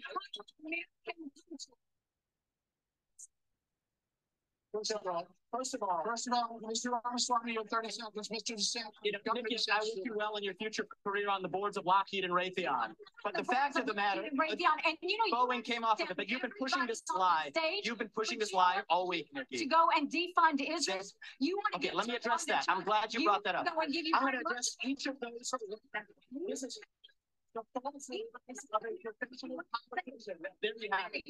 So the reality is. Melissa, you have no foreign policy experience, and it shows. And you know what? It shows. experience that you have in the promise war has gotten into So our relationship with Israel will never be stronger than by the end of my first term. But it's not a flying relationship. It is a friendship. And you know what friends do? Friends help each other stand on their own two feet. So I will lead Abraham Accords 2.0. I will partner with Israel to make sure Iran never is nuclear armed. But you know what I love about Israel? And I've been there probably in the last 10 years more than most people on this stage. You know what I love about them? I love their border policies. I love their tough on crime policies. I love that they have a national identity and an iron dome to protect their homeland. And so, yes, I want to learn from the friends that we're supporting. And what puzzles wanna me cut the is no, I want to learn from those and apply those to protect our homeland. that Israel That is the answer. America. America needs Israel. Okay, They Governor DeSantis, Governor DeSantis, you were mentioned in the territorial dispute. Not only, uh, No, it's not a So, territorial dispute President of the. United States, your first obligation is to defend our country and its people. And that means you're sending all this money, but you're not doing what we need to do to secure our own border. We have tens of thousands of people who are being killed because well, we're not handling both. And so I'm going to declare it a national emergency. I'm I'm not going to send troops to Ukraine, but I am going to send them to our southern border. When the- these drug pushers are bringing fentanyl across the border, that's going to be the last thing they do. We're going to use force, and we're going to leave them stone cold okay, dead. we're, we're actually going to move on to China. We're going to talk about China. Okay, Governor Burgum, China has the biggest navy in the world, the biggest army in the world. Now they have warships, warships off the coast of Alaska. They are threatening Taiwan. In coming years, China will have 1,500 nuclear warheads, it's believed. The U.S. just arrested two sailors accused of spying for China within our military. So the question is, how would you deter China as a president, Burgum? Well, this is the number one issue we're facing. And of course, we haven't been talking about it. And we act like that letting Russia win in Ukraine uh, is like a gimme as opposed to a gift to China. Russia has become China's gas station. But how would we do it? Uh, the Biden administration is a complete fail. China imports 10 million barrels of oil a day, more than any other country in the world. They do not even have all the food they need to feed everybody in that country. So they don't have energy security or food security. But the Biden administration sends Blinken, Yellen uh, over there. Uh, they they're they're over there talking, they don't even bring up energy because they're too busy trying to kill the US energy here. And what we need to do is not meetings not press releases uh, because something that would send a lot more than a press release is actually harpoon missiles. We need anti-ship missiles on Taiwan. The way that you have a war never start which is the goal the way you have peace through strength is that you actually have strength. You actually have deterrence. And what we have in in in what we've got going on in Ukraine is an example of when deterrence fail. What we, what is an example there of Biden's disastrous withdrawal from Afghanistan, the fact that he greenlighted Putin moving into Ukraine, and then now they see weakness, and when they see weakness, they make a move. And we have to be strong, and we have to be strong both in Ukraine and we can solve the southern border. Absolutely, we can do that because guess what? There's only 19,855 authorized people for the Border Patrol, but they're not all staff because the Biden administration doesn't enforce law enforcement. But Biden administration wanted to put 87,000 people in the IRS as opposed to giving the money and the support we need to our own Border Patrol. Okay. Senator Scott on China, that same question. Can I speak about Let's let's fire the 87,000 IRS agents and hire or double the number of Border Patrol agents. I just left Yuma, Arizona about two weeks ago. The most pressing need of the American people from a national security standpoint is our southern border. It has led to the death of 70,000 Americans because of fentanyl, plus 6 million illegal crossings since President Biden has taken office, and 200 people on our national security watch list have been caught at our border. How many have not been caught at our southern border? If we just spend $10 billion, we could finish the wall. For 5 billion more, we could have the military grade technology to surveil our southern border to stop the flow of fentanyl and save 70,000 Americans a year. That should be the priority of this government. And as the next president of the United States, I will make that border wall complete. There are many more questions on China. I do want to I want to ask say about. I want to say I couldn't agree more. It's not just the 70,000 from fentanyl. We've lost 200,000 people to overdoses since Biden took office. That's 300 people a day. We're taking mass casualties. And those aren't, that's a statistic, but these are sons and daughters, nieces and nephews that we're losing. We've got North Dakota troops down there flying night helicopter missions from San Diego to the Gulf Coast, trying to stop these transnational criminal organizations. They've got better funding on their side than we've got on our side. Speaking of which, Governor Hutchinson, speaking of which, images from earlier this month, Governor Hutchinson, with Mexico, Vice President Pence, policy. images from earlier this month.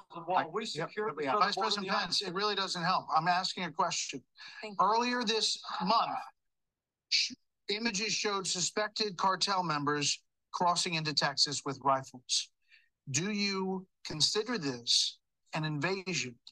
Would you authorize lethal force along that border?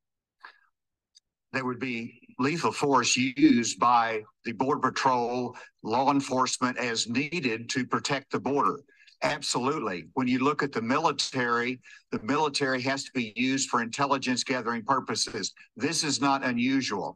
Whenever I was in the Bush administration, we went down there and met, met with President Vicente Fox of Mexico and asked his help in going after the cartels.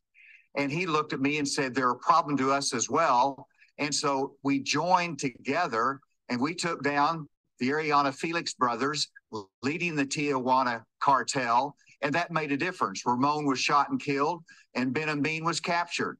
Cooperation makes a difference. We cannot be successful going against the cartel unless we bring in Mexico as a partner. We have to use economic pressure to accomplish that. President Obrador has not been helpful, and we have to use economic pressure that this administration is not using. The rule of law has to matter on both sides of it. Okay. This is critical. I've done it. We know what needs to be done. The military has to be limited in its use. When after 9-11, we had the global war on terror. And guess what? We protected the border at the same time. You can do both. Okay, uh, let's go to Governor DeSantis. So as president, would you support sending U.S. Special Forces over the border into Mexico to take out fentanyl labs, to take out drug cartel operations? Would you support that kind of American military use? Yes, and I will do it on day one. Here's the thing. The cartels are killing tens of thousands of our fellow citizens. You want to talk about a country in decline? You have the cartels controlling a lot of part of your southern border. We have to reestablish the rule of law and we have to defend our people. The president of the United States has got to use all available powers as commander in chief to protect our country and to protect the people. So when they're coming across, yes, we're going to use lethal force. Yes, we reserve the right to operate. How many more tens of thousands are we going to let to die? I am sick. I've met angel moms throughout this country. I met a lady in, in Texas named Tracy, and her son took one Percocet that was laced with fentanyl, immediately died. That is happening all across this country because of the poison that they are bringing in. So, as president, would I use force? Would I treat them as foreign terrorist organizations? You're darn right I would. Now, Vice President Pence, Vice President Pence, why would you be better at this issue than Governor DeSantis? Governor DeSantis on the campaign trail refers to your administration as not finishing the wall. Right, right. Look, we secured the southern border of the United States of America and reduced illegal immigration and asylum abuse by 90%. When Joe Biden took over, he threw open the southern border yes. of the United States, and the wave of humanity, the wave of fentanyl that's been eloquently described here is, is, a, is a wave of human tragedy across this country. But Martha, you began this evening talking about who is best prepared to be the next president of the United States. And I have to tell you, with all humility, I, I was there when we negotiated uh, through the government shutdown and got the funding available to build the wall. I was negotiating on Capitol Hill around the clock. I negotiated the Remain in Mexico policy on behalf of the President of the United States. And they say, you're so right. It's because we used economic pressure to bring the Mexicans to the table. And they allowed us to have people wait in Mexico while they applied for asylum and ended asylum abuse overnight. We got the Mexicans to deploy their National Guard to their southern border and, uh, and uh, our southern border as never before. And I want to promise you, as President of the United States of America, I will engage Mexico the exact same way, and we will partner with the Mexican military, and we will hunt down and destroy the cartels that are claiming lives in the United States of America. Okay, thank you. Another issue that is related to this is that almost 7 million migrants have crossed this border, our southern border, during the Biden administration. So, Governor Christie, what would you do about the 7 million who are here? How would you handle them? What would you do? Look, Martha, the first thing we need to do is to stop any more from coming. That's the first thing we need to do. Then the next thing we need to do with the folks that are here is to, again, as we've talked about all night tonight, we have to have law and order in this country. We have to enforce the law. And what that means is to make sure that people who come here illegally are not rewarded for being here illegally. We have so many wonderful people from around the world who are waiting in line, following the law to try to come here and pursue the American dream. And those people are waiting and waiting and waiting because we haven't dealt with the problem of the folks who are here we have to have them detained. We have to make sure that they are not rewarded for having broken the law. And one last thing on this fentanyl issue. With China, we can't take our eye off of that ball. Yes, it's important that we secure the border, very important, as I just said. But China is sending these chemicals to these drug cartels for them to create the fentanyl that is killing hundreds of thousands of our citizens. The Chinese are engaging in an act of war against us, killing our citizens. We better make that priority one in our conversations with China and to try to straighten that relationship out. Because if we don't, we're going to lose more and more of our I, citizens. I just want to clarify would you send those people back? Of course. You'd have to. We have a lot of issues that Americans care about. Next up, we're going to talk about the crisis in education, as millions of American children are not proficient in reading or math after this.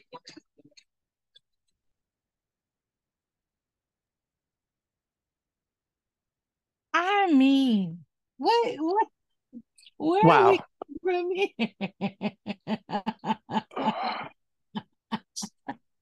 it's not funny. This isn't funny. It's not supposed to be funny.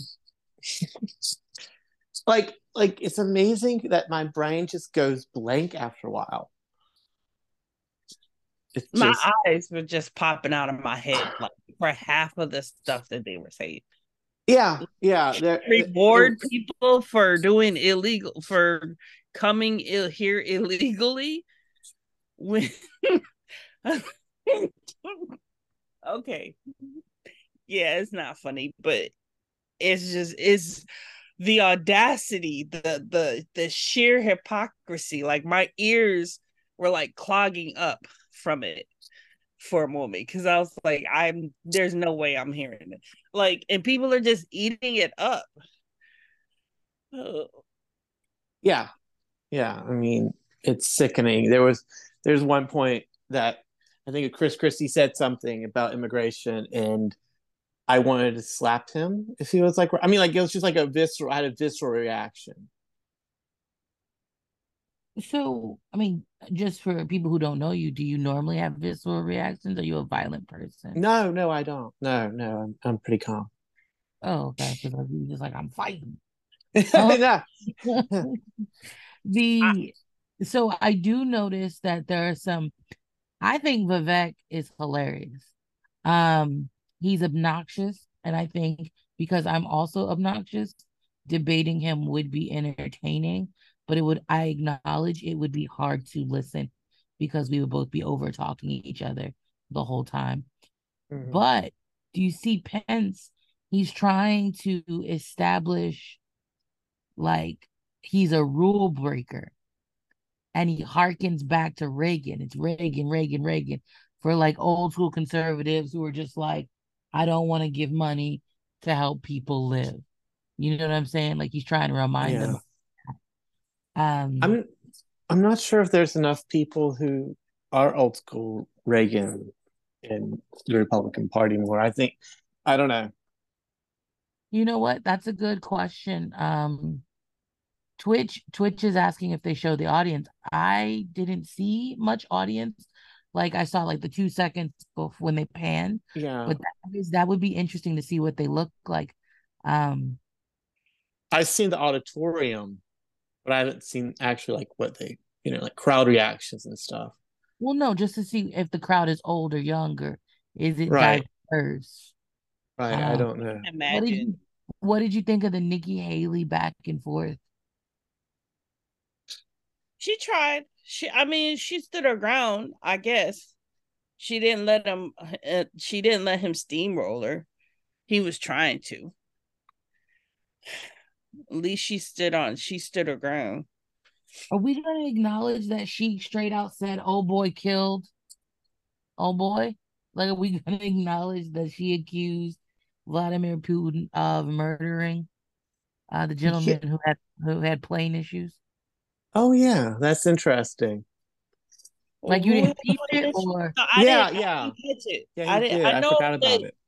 She was going on about them being being murderers, but I didn't know who who she was talking about. I didn't catch that. Yeah. So oh, we got to get back. But Wagner, the leader of Wagner, we've been talking about Wagner, the mercenary group, for like the last few days. The chief mm. dies in a Russian plane crash, but we'll talk about that later. Oh crap! Declines uh, for reading and math for 15 year olds and 13 year olds. Governor DeSantis, you would eliminate, you said, the Department of Education. But as president, would you still have a responsibility to fix this crisis as we see it? Absolutely. The decline in education is one of the major reasons why our country is in decline. We need education in this country, not indoctrination in this country. And in Florida, Florida, we stood up for what was right. First, we had schools open during COVID, and a lot of the problems that we've seen are because these lockdown states lock their kids out of school for a year, year and a half. That was wrong. We stood up. I took a lot of fire for that. I was uh, I was pilloried by the media, but I stood for our kids. And as president, I'll stand for you and your kids as well. But we have to make sure that what our schools are doing is focusing on solid academics. In Florida, we eliminated critical race theory from our K through 12 schools. We eliminated gender ideology from our K through 12 schools. And we have elevated the importance of American civics and teaching our kids about the Constitution and the Bill of Rights. As president, I'm going to lead an effort to increase civic understanding and knowledge of our Constitution. We cannot be graduating students that don't have any foundation in what it means to be an American. Mr. Ramaswamy, Mr. Ramaswamy, Mr. Bennett, Mr. Ramaswamy, hold on, Senator Scott. You've said that the Department of Education, the FBI, the ATF, the Nuclear Regulatory Commission, the IRS, the Department of Commerce, many of these should not exist. That's correct. So to the education question, how would you deal with the crisis? So look, we have a crisis of achievement. Let's shut down the head of the snake, the Department of Education. Take that $80 billion, put it in the hands of parents across this country. This is the civil rights issue of our time. Allow any parent to choose where they send their kids to school. End the teachers' unions at the local level to allow public schools to compete. And then revive our national identity where every high school senior should have to pass the same civics test that, frankly, every immigrant, including my mother, had to pass in order to become a citizen of this country. And the fact of the matter is, well, there's part of education policy that also rests with the family. I didn't grow up in money, but you know, the word privilege gets used a lot. Well, you know what? I did have the ultimate privilege of two parents in the house with a focus on educational achievement. And I want every kid to enjoy that. So part of the problem is we also have a federal government that pays single women more not to have a man in the house than to have a man in the house, contributing to an epidemic of fatherlessness. And I think that goes hand in glove with the education crisis as well, because we have to remember education starts with the family, and the nuclear family is the greatest form of governance known to mankind. Governor Haley has said, Governor Haley has said that biological boys playing in girls' sports is the women's issue of our time. You said that even though you signed a ban on this in North Dakota, that there hadn't been one instance where it was actually needed. Are you saying that you think that too much is made of this issue? No, I'm saying in North Dakota, we made a priority of protecting women's sports, and we've done that uh, in our state. Uh, but I would absolutely do that. But I do think when we start talking about education and we think that we're going to have a federal government one size fits all, we're just completely losing track of the fact that education differs by states. Some some school districts are doing a fantastic job, some less so. But the idea that every school district, state, and every teacher is somehow indoctrinating people is just false. You know, when I was building a company from scratch, you know, with small town kids, and we went, you know, grew up in a town of 300, but we built a global company in 132 countries with over 100,000 customers. We listened to those customers. We spent time with them. We talked to them. We did that. And as governor, well, education is one of the biggest part of a state budget. So as a governor, I go, I shadow a student. I don't, uh, the night before I find out the students, the student finds out, I'm going to go to every class with them. I don't sit and lecture school districts how to do it. I go and see the experience. And there's a lot of things that have to change. But what needs to change in education is ev- it's innovation. We're doing it the same way we did it 50 years ago with innovation, not regulation. I would get rid of the Department of Education. I would give block grants to schools, but I'd give them on merit based on who's doing the most innovative. I just got done holding the seventh annual Governor's Conference on Innovation Education. You should see what the people are doing when you get you cut loose the red tape, get the burden off their back. They care. Teachers in this country, the vast majority of them care about those kids. They're working in low-paying jobs and they're fighting fighting for those kids and their families. Women's issue of our time. First, I'll I'll tell you, as you know, as a parent, the one thing you want is for your child to have a better life than you did.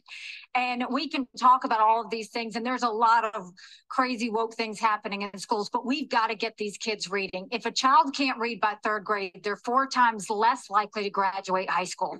So we need to make sure we bring in reading remediation all over this country. We need transparency in the classroom because parents should never have to wonder what's being said or taught to their children in the classroom. Parents need to be deciding which schools their kids go to because they know best. And let's put vocational classes back into the high schools. Let's teach our kids to build things again. When we do that and we allow that innovation, that's when it'll get back. And yes, I will always say I'm going to fight for girls all day long because strong girls become strong women, strong women become strong leaders, and biological boys don't belong in the locker rooms of any of our. The lightning round, and the first question is going to go uh, to you, Vice President. So this is a lightning round of questions, 30 second answers, please. Uh, President Biden will be 82 years old on Inauguration Day. Nearly 70% of Americans say that he is too old to serve. Should presidents have to pass a mental and physical test in order to serve Vice President Pence?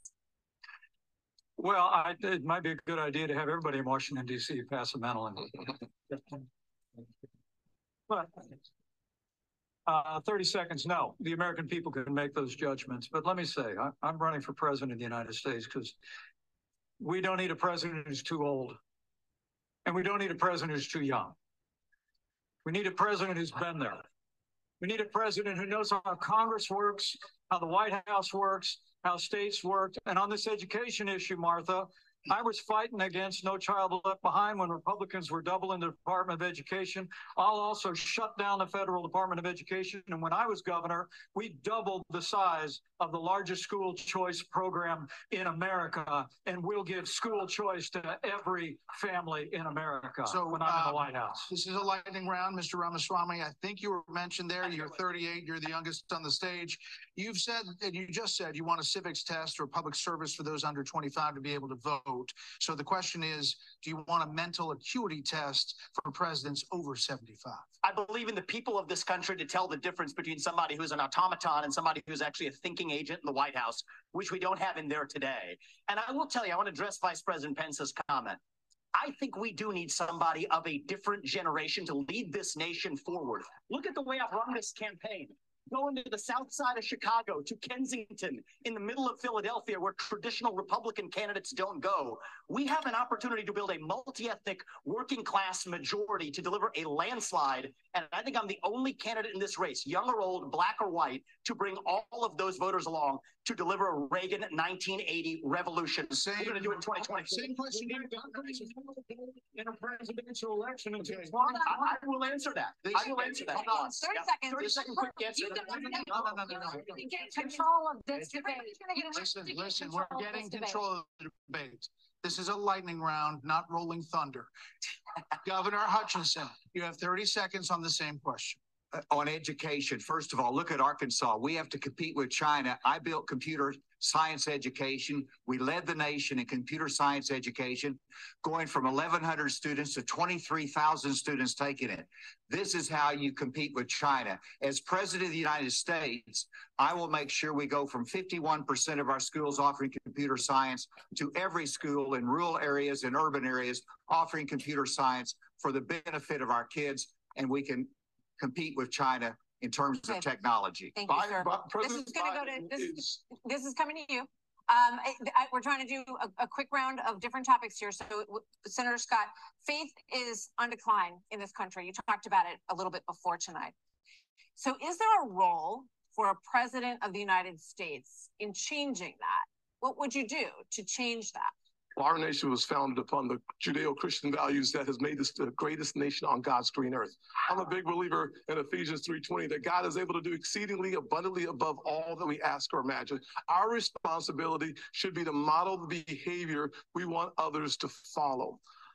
On education, the only way we change education in this nation is to break the backs of the teachers' unions. They are standing in the doorhouse of our kids, locking them into failing schools and locking them out of the greatest future they could have. As president, Governor DeSantis, would you support some mandatory military service for all Americans? I think it should be voluntary. I'm somebody that volunteered to serve, inspired by September 11th, and I deployed to Iraq uh, alongside U.S. Navy SEALs in places like Fallujah, Ramadi. And it's uh, something that I think has taught me, you know, when you go in that, that type of environment, anything you have, your personal agenda, you check it at the door. You go there, and it's about focusing on the mission above all else. And guys come together and they get it done. And that's how I would view being the president of the United States. It's not about me. It's not about all these other side issues. My sole focus will be on your future and reversing this country's decline. Okay, now for something a little out of this world, and this is for you, Governor Christie. Do you believe that the recent spike in UFO encounters. I get the UFO question? Yeah, you know, come on. Okay. A lot of, we've been hearing a lot of testimony in Congress and people are taking this a lot more seriously.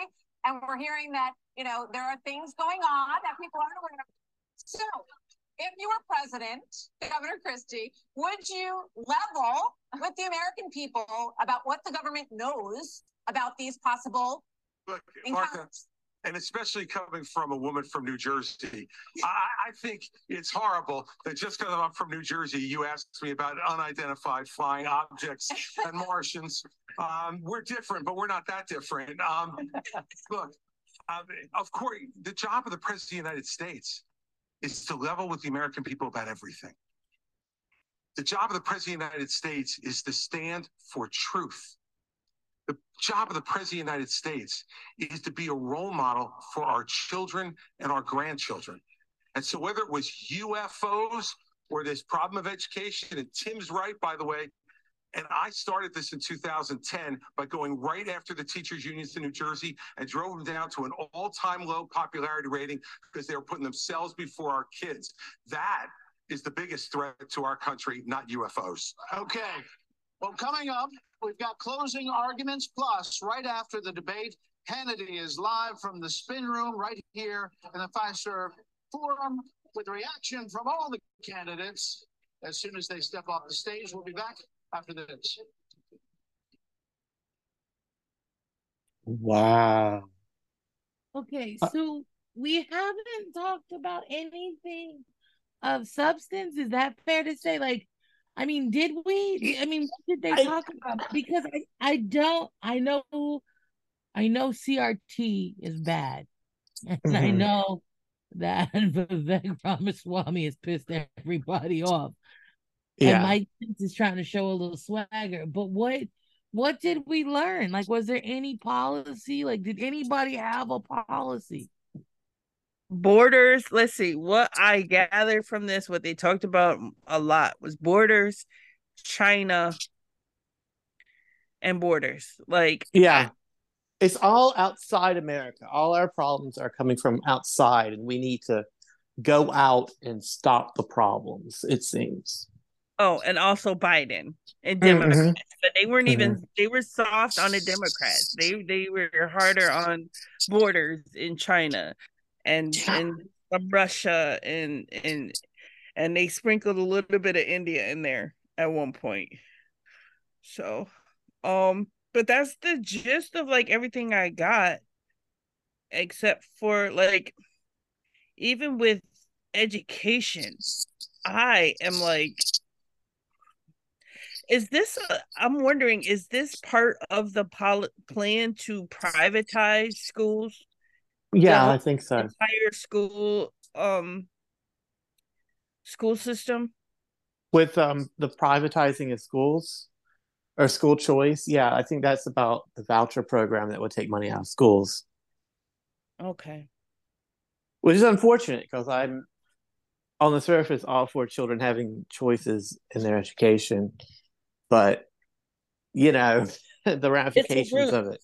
i feel Yeah, like it's yeah, root. exactly.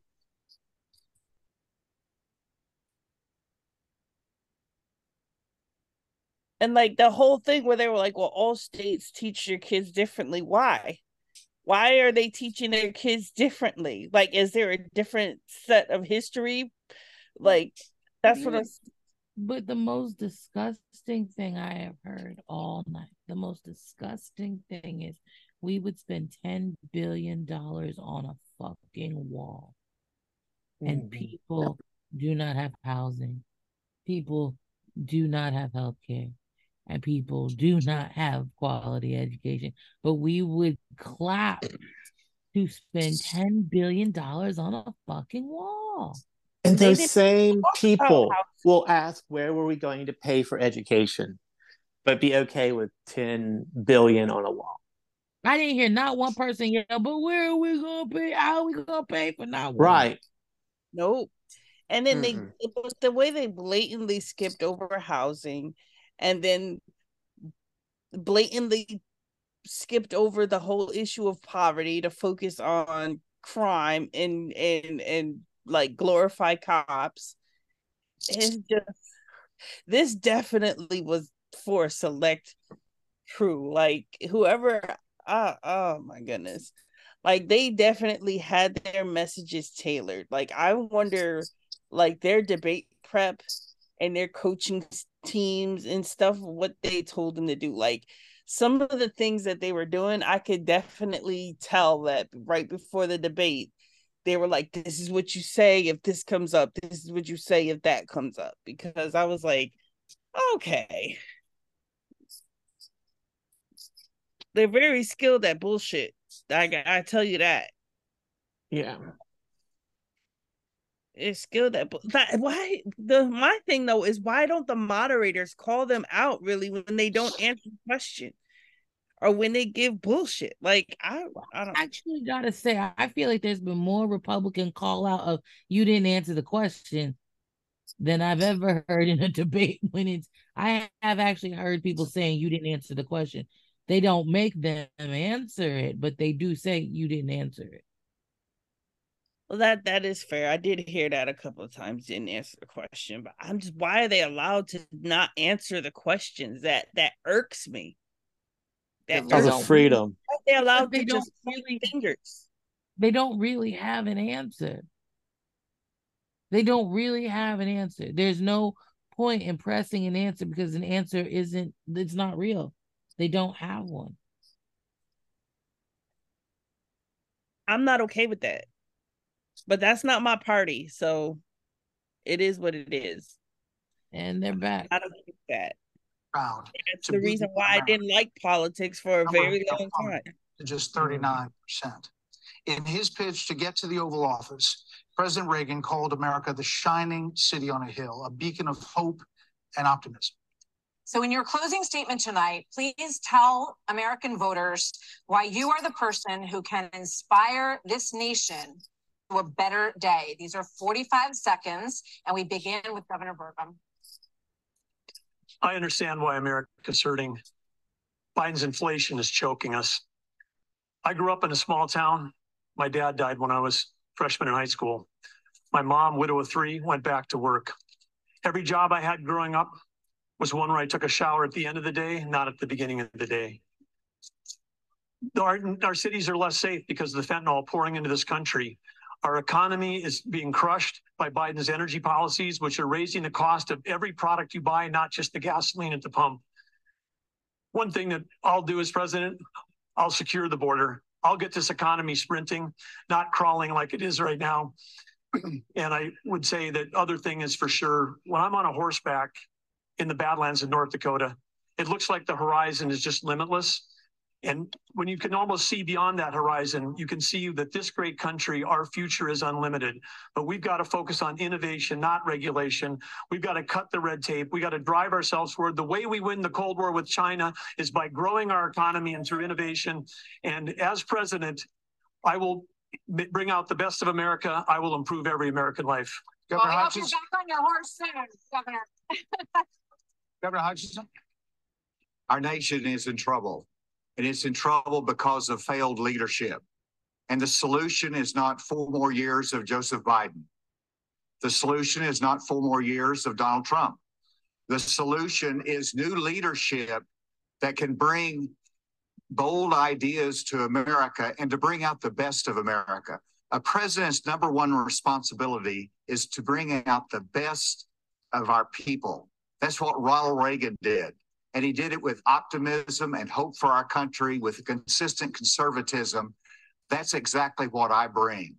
As president, I'll bring out the best of America in terms of individual responsibility, building our economy, in terms of securing our border, enforcing the rule of law. I'll bring out the best of America in terms of our national character, our faith, and our hope for the future. Join in this fight, asa2024.com. Thank you. Senator Scott. Thank you. I was a disillusioned young man growing up in a single parent household mired in poverty. I wondered if the American dream was real for a kid like me. I can stand before you today and say the dream is alive, it is well, and it is healthy. I have the good fortune of a mom who works 16 hour days, making sure we have food on our tables. She taught me that if you're able bodied in America, you work. If you take out a loan, you pay it back. If you commit a violent crime, you go to jail. And if God made you a man, you play sports against men. I'm Tim Scott. I'm asking you for your vote. And if you're in Iowa, I'm asking you to caucus for me. You can go to votetimscott.com for more information or to make a contribution. I'm Governor Christie. Thank you, Bret. Thank you, Martha. Look, everybody on this stage wants to be the next president of the United States. And the only way that's going to happen is if we beat Joe Biden. I'm the only one on this stage who's ever beaten a Democratic incumbent in an election. I did it in a deep blue state, being outspent three to one. Beating a Democratic incumbent is not easy. The last Democratic incumbent president who was defeated was Jimmy Carter. And he was defeated by a conservative governor from a blue state who knew how to get results, who stood for the truth, who cared about accountability, and stood strong and hard against waste. Those are the very things that I did in my eight years as governor of New Jersey. And it's exactly what I'll do as president of the United States. Believe me, the Democrats want some other nominee who's never beaten the Democratic incumbent. I'm the one who can win this race. And if you give me the chance, I will respond by winning. Thank you. Governor Haley. Several weeks ago, I dropped my husband, Michael, a combat veteran from Afghanistan, off at 4 a.m. for another year long deployment. I watched him and 230 soldiers pick up their two duffel bags of belongings to go to a country they'd never been, all in the name of protecting America. If they are willing to protect us from there, we should be willing to fight for America here. I will beat Joe Biden, and he knows that. I will strengthen our economy and we'll bring this inflation down. We will put transparency in the classroom. We will secure our borders. We will have the backs of our law enforcement and we will make sure we have a strong national security. And once again, we will make sure we have an America that is strong and proud. We have a country to save. Join us. Go to nikkihaley.com and let's get it done.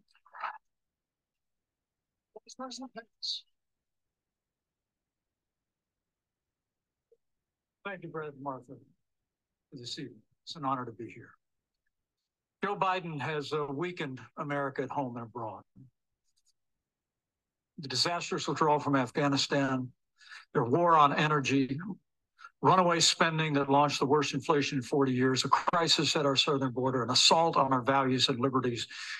And the American people have had enough. But I know we can bring it back. But different times call for different leadership. The Republican Party owes the American people the choice. Proven leadership at the national level that knows how to move a conservative agenda forward. We proved in the Trump Pence years you can turn this country around faster than you can imagine. And I have faith we will again. Because I have faith in the American people, the good, decent, hardworking, faith filled, idealistic people of this country. And I have faith that God is not done with America yet. And if we will renew our faith in one another and renew our faith in Him who has ever guided this nation since we arrived on these wilderness shores, I know the best days for the greatest nation on earth are yet to come. Thank you. Mr. Ramaswamy. I was born in 1985, and I grew up into a generation where we were taught to celebrate our diversity and our differences so much that we forgot all of the ways we are really just the same as Americans, bound by a common set of ideals that set this nation into motion in 1776. And this is our moment to revive those common ideals. God is real. There are two genders. Fossil fuels are a requirement for human prosperity.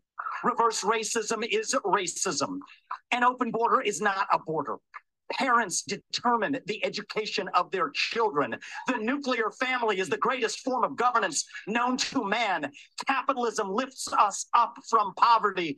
There are three branches of government, not four. And the U.S. Constitution, it is the strongest guarantor of freedom in human history. That is what won us the American Revolution. That is what will win us the revolution of 2024. Thanks for letting me introduce myself tonight. Thank you. Governor DeSantis.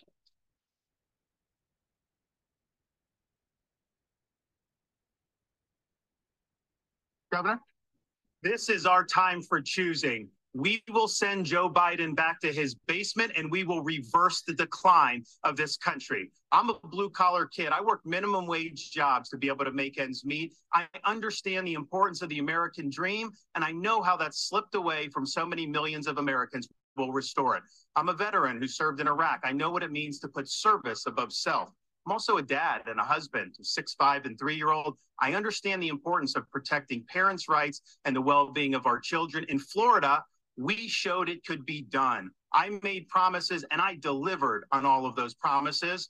2024 is make or break. We're not getting a mulligan, no excuses. I will get the job done. And as your president, I will not let you down. God bless you all. Well, we want to say thank you. Thank you to all the candidates on the stage tonight, and thank you to Milwaukee. Thank you, everybody. We will see you on the campaign trail from debates to primaries to the general election and the conventions before that. Thanks for joining us. Sean Hannity from the Spin Room starts right now. Take it away, Sean. Take it away, Sean. All right. Well, thank you both. By the way, great job, Martha and um, that was different. That was so very different. Like um it it was it was interesting. I found it to be interesting. I don't know what I, it, interesting is the right word, right? Yeah. Um Right word, right? Yeah. Um I'm not sure what to think about this. Um I know what to think. Okay. Go. Tell me. Bullshit. All right. Yeah, Uh, bullshit. I think that's Yeah, okay, you win. Bullshit it is. I mean, I am looking forward to I'm looking forward to checking out Twitter uh and seeing how people felt about it. I'm or not Twitter, X. I'm I'm curious to see what some reactions are. I I don't fucking know because this is their thing, right? Like they're choosing their, this is they're choosing their bad guy. Like we watched the real life uh evil villains convention. yeah, yeah. Nikki Haley, I looked at her profile today and I disliked her completely. And then she was the one who made the most sense for me tonight. I mean, still not, I don't like her, but still, so it's pretty wild. I don't like none of them, but the the closing statement that really burned my bibbles was Mr. Scott. That is that his name? Tim Scott. The black From man. South Carolina, yes. Yeah. He really burned my bibbles. He he knew exactly what he was saying and why. And it mm-mm.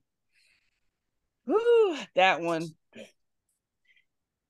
But yeah, I won't I won't get too much into that, but I'm pretty sure whoever knows why he understands why I burned that burned my bibbles.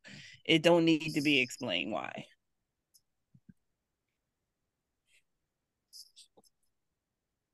So Um, what did we think of Ron DeSantis?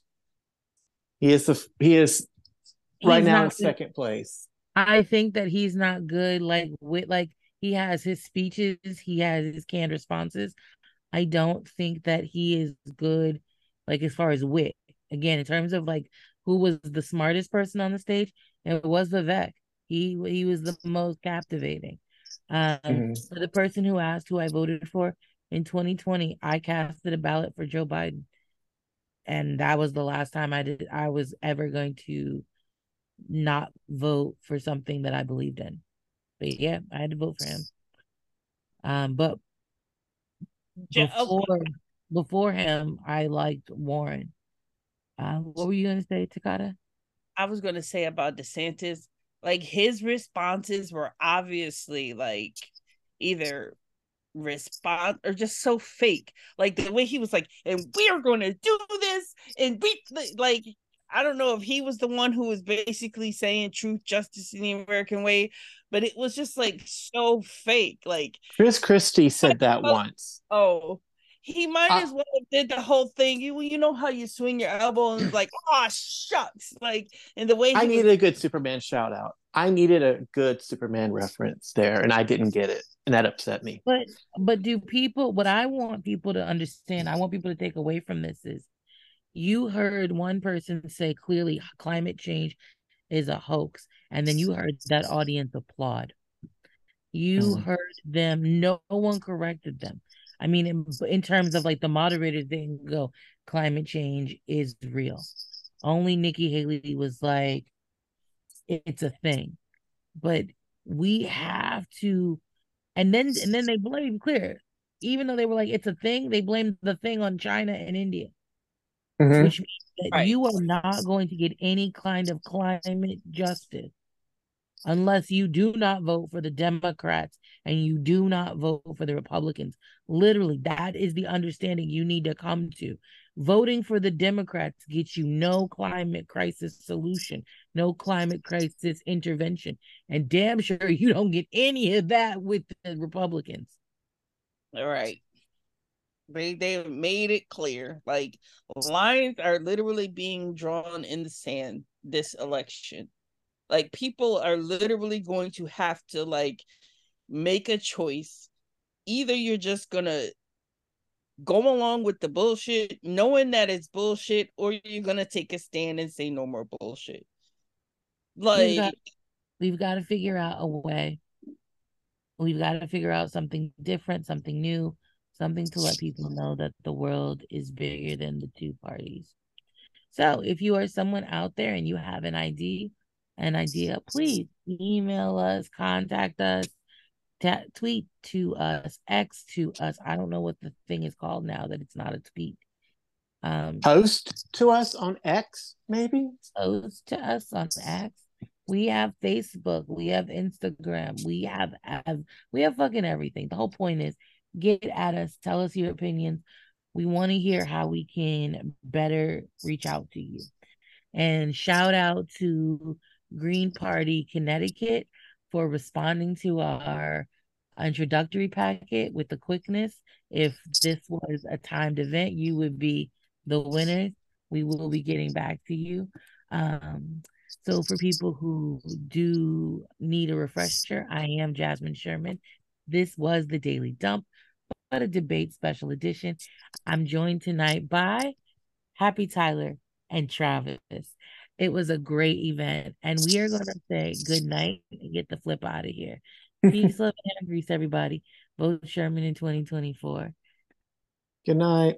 Good night. Okay. And we are out. Good night, you guys. Good night. Sleep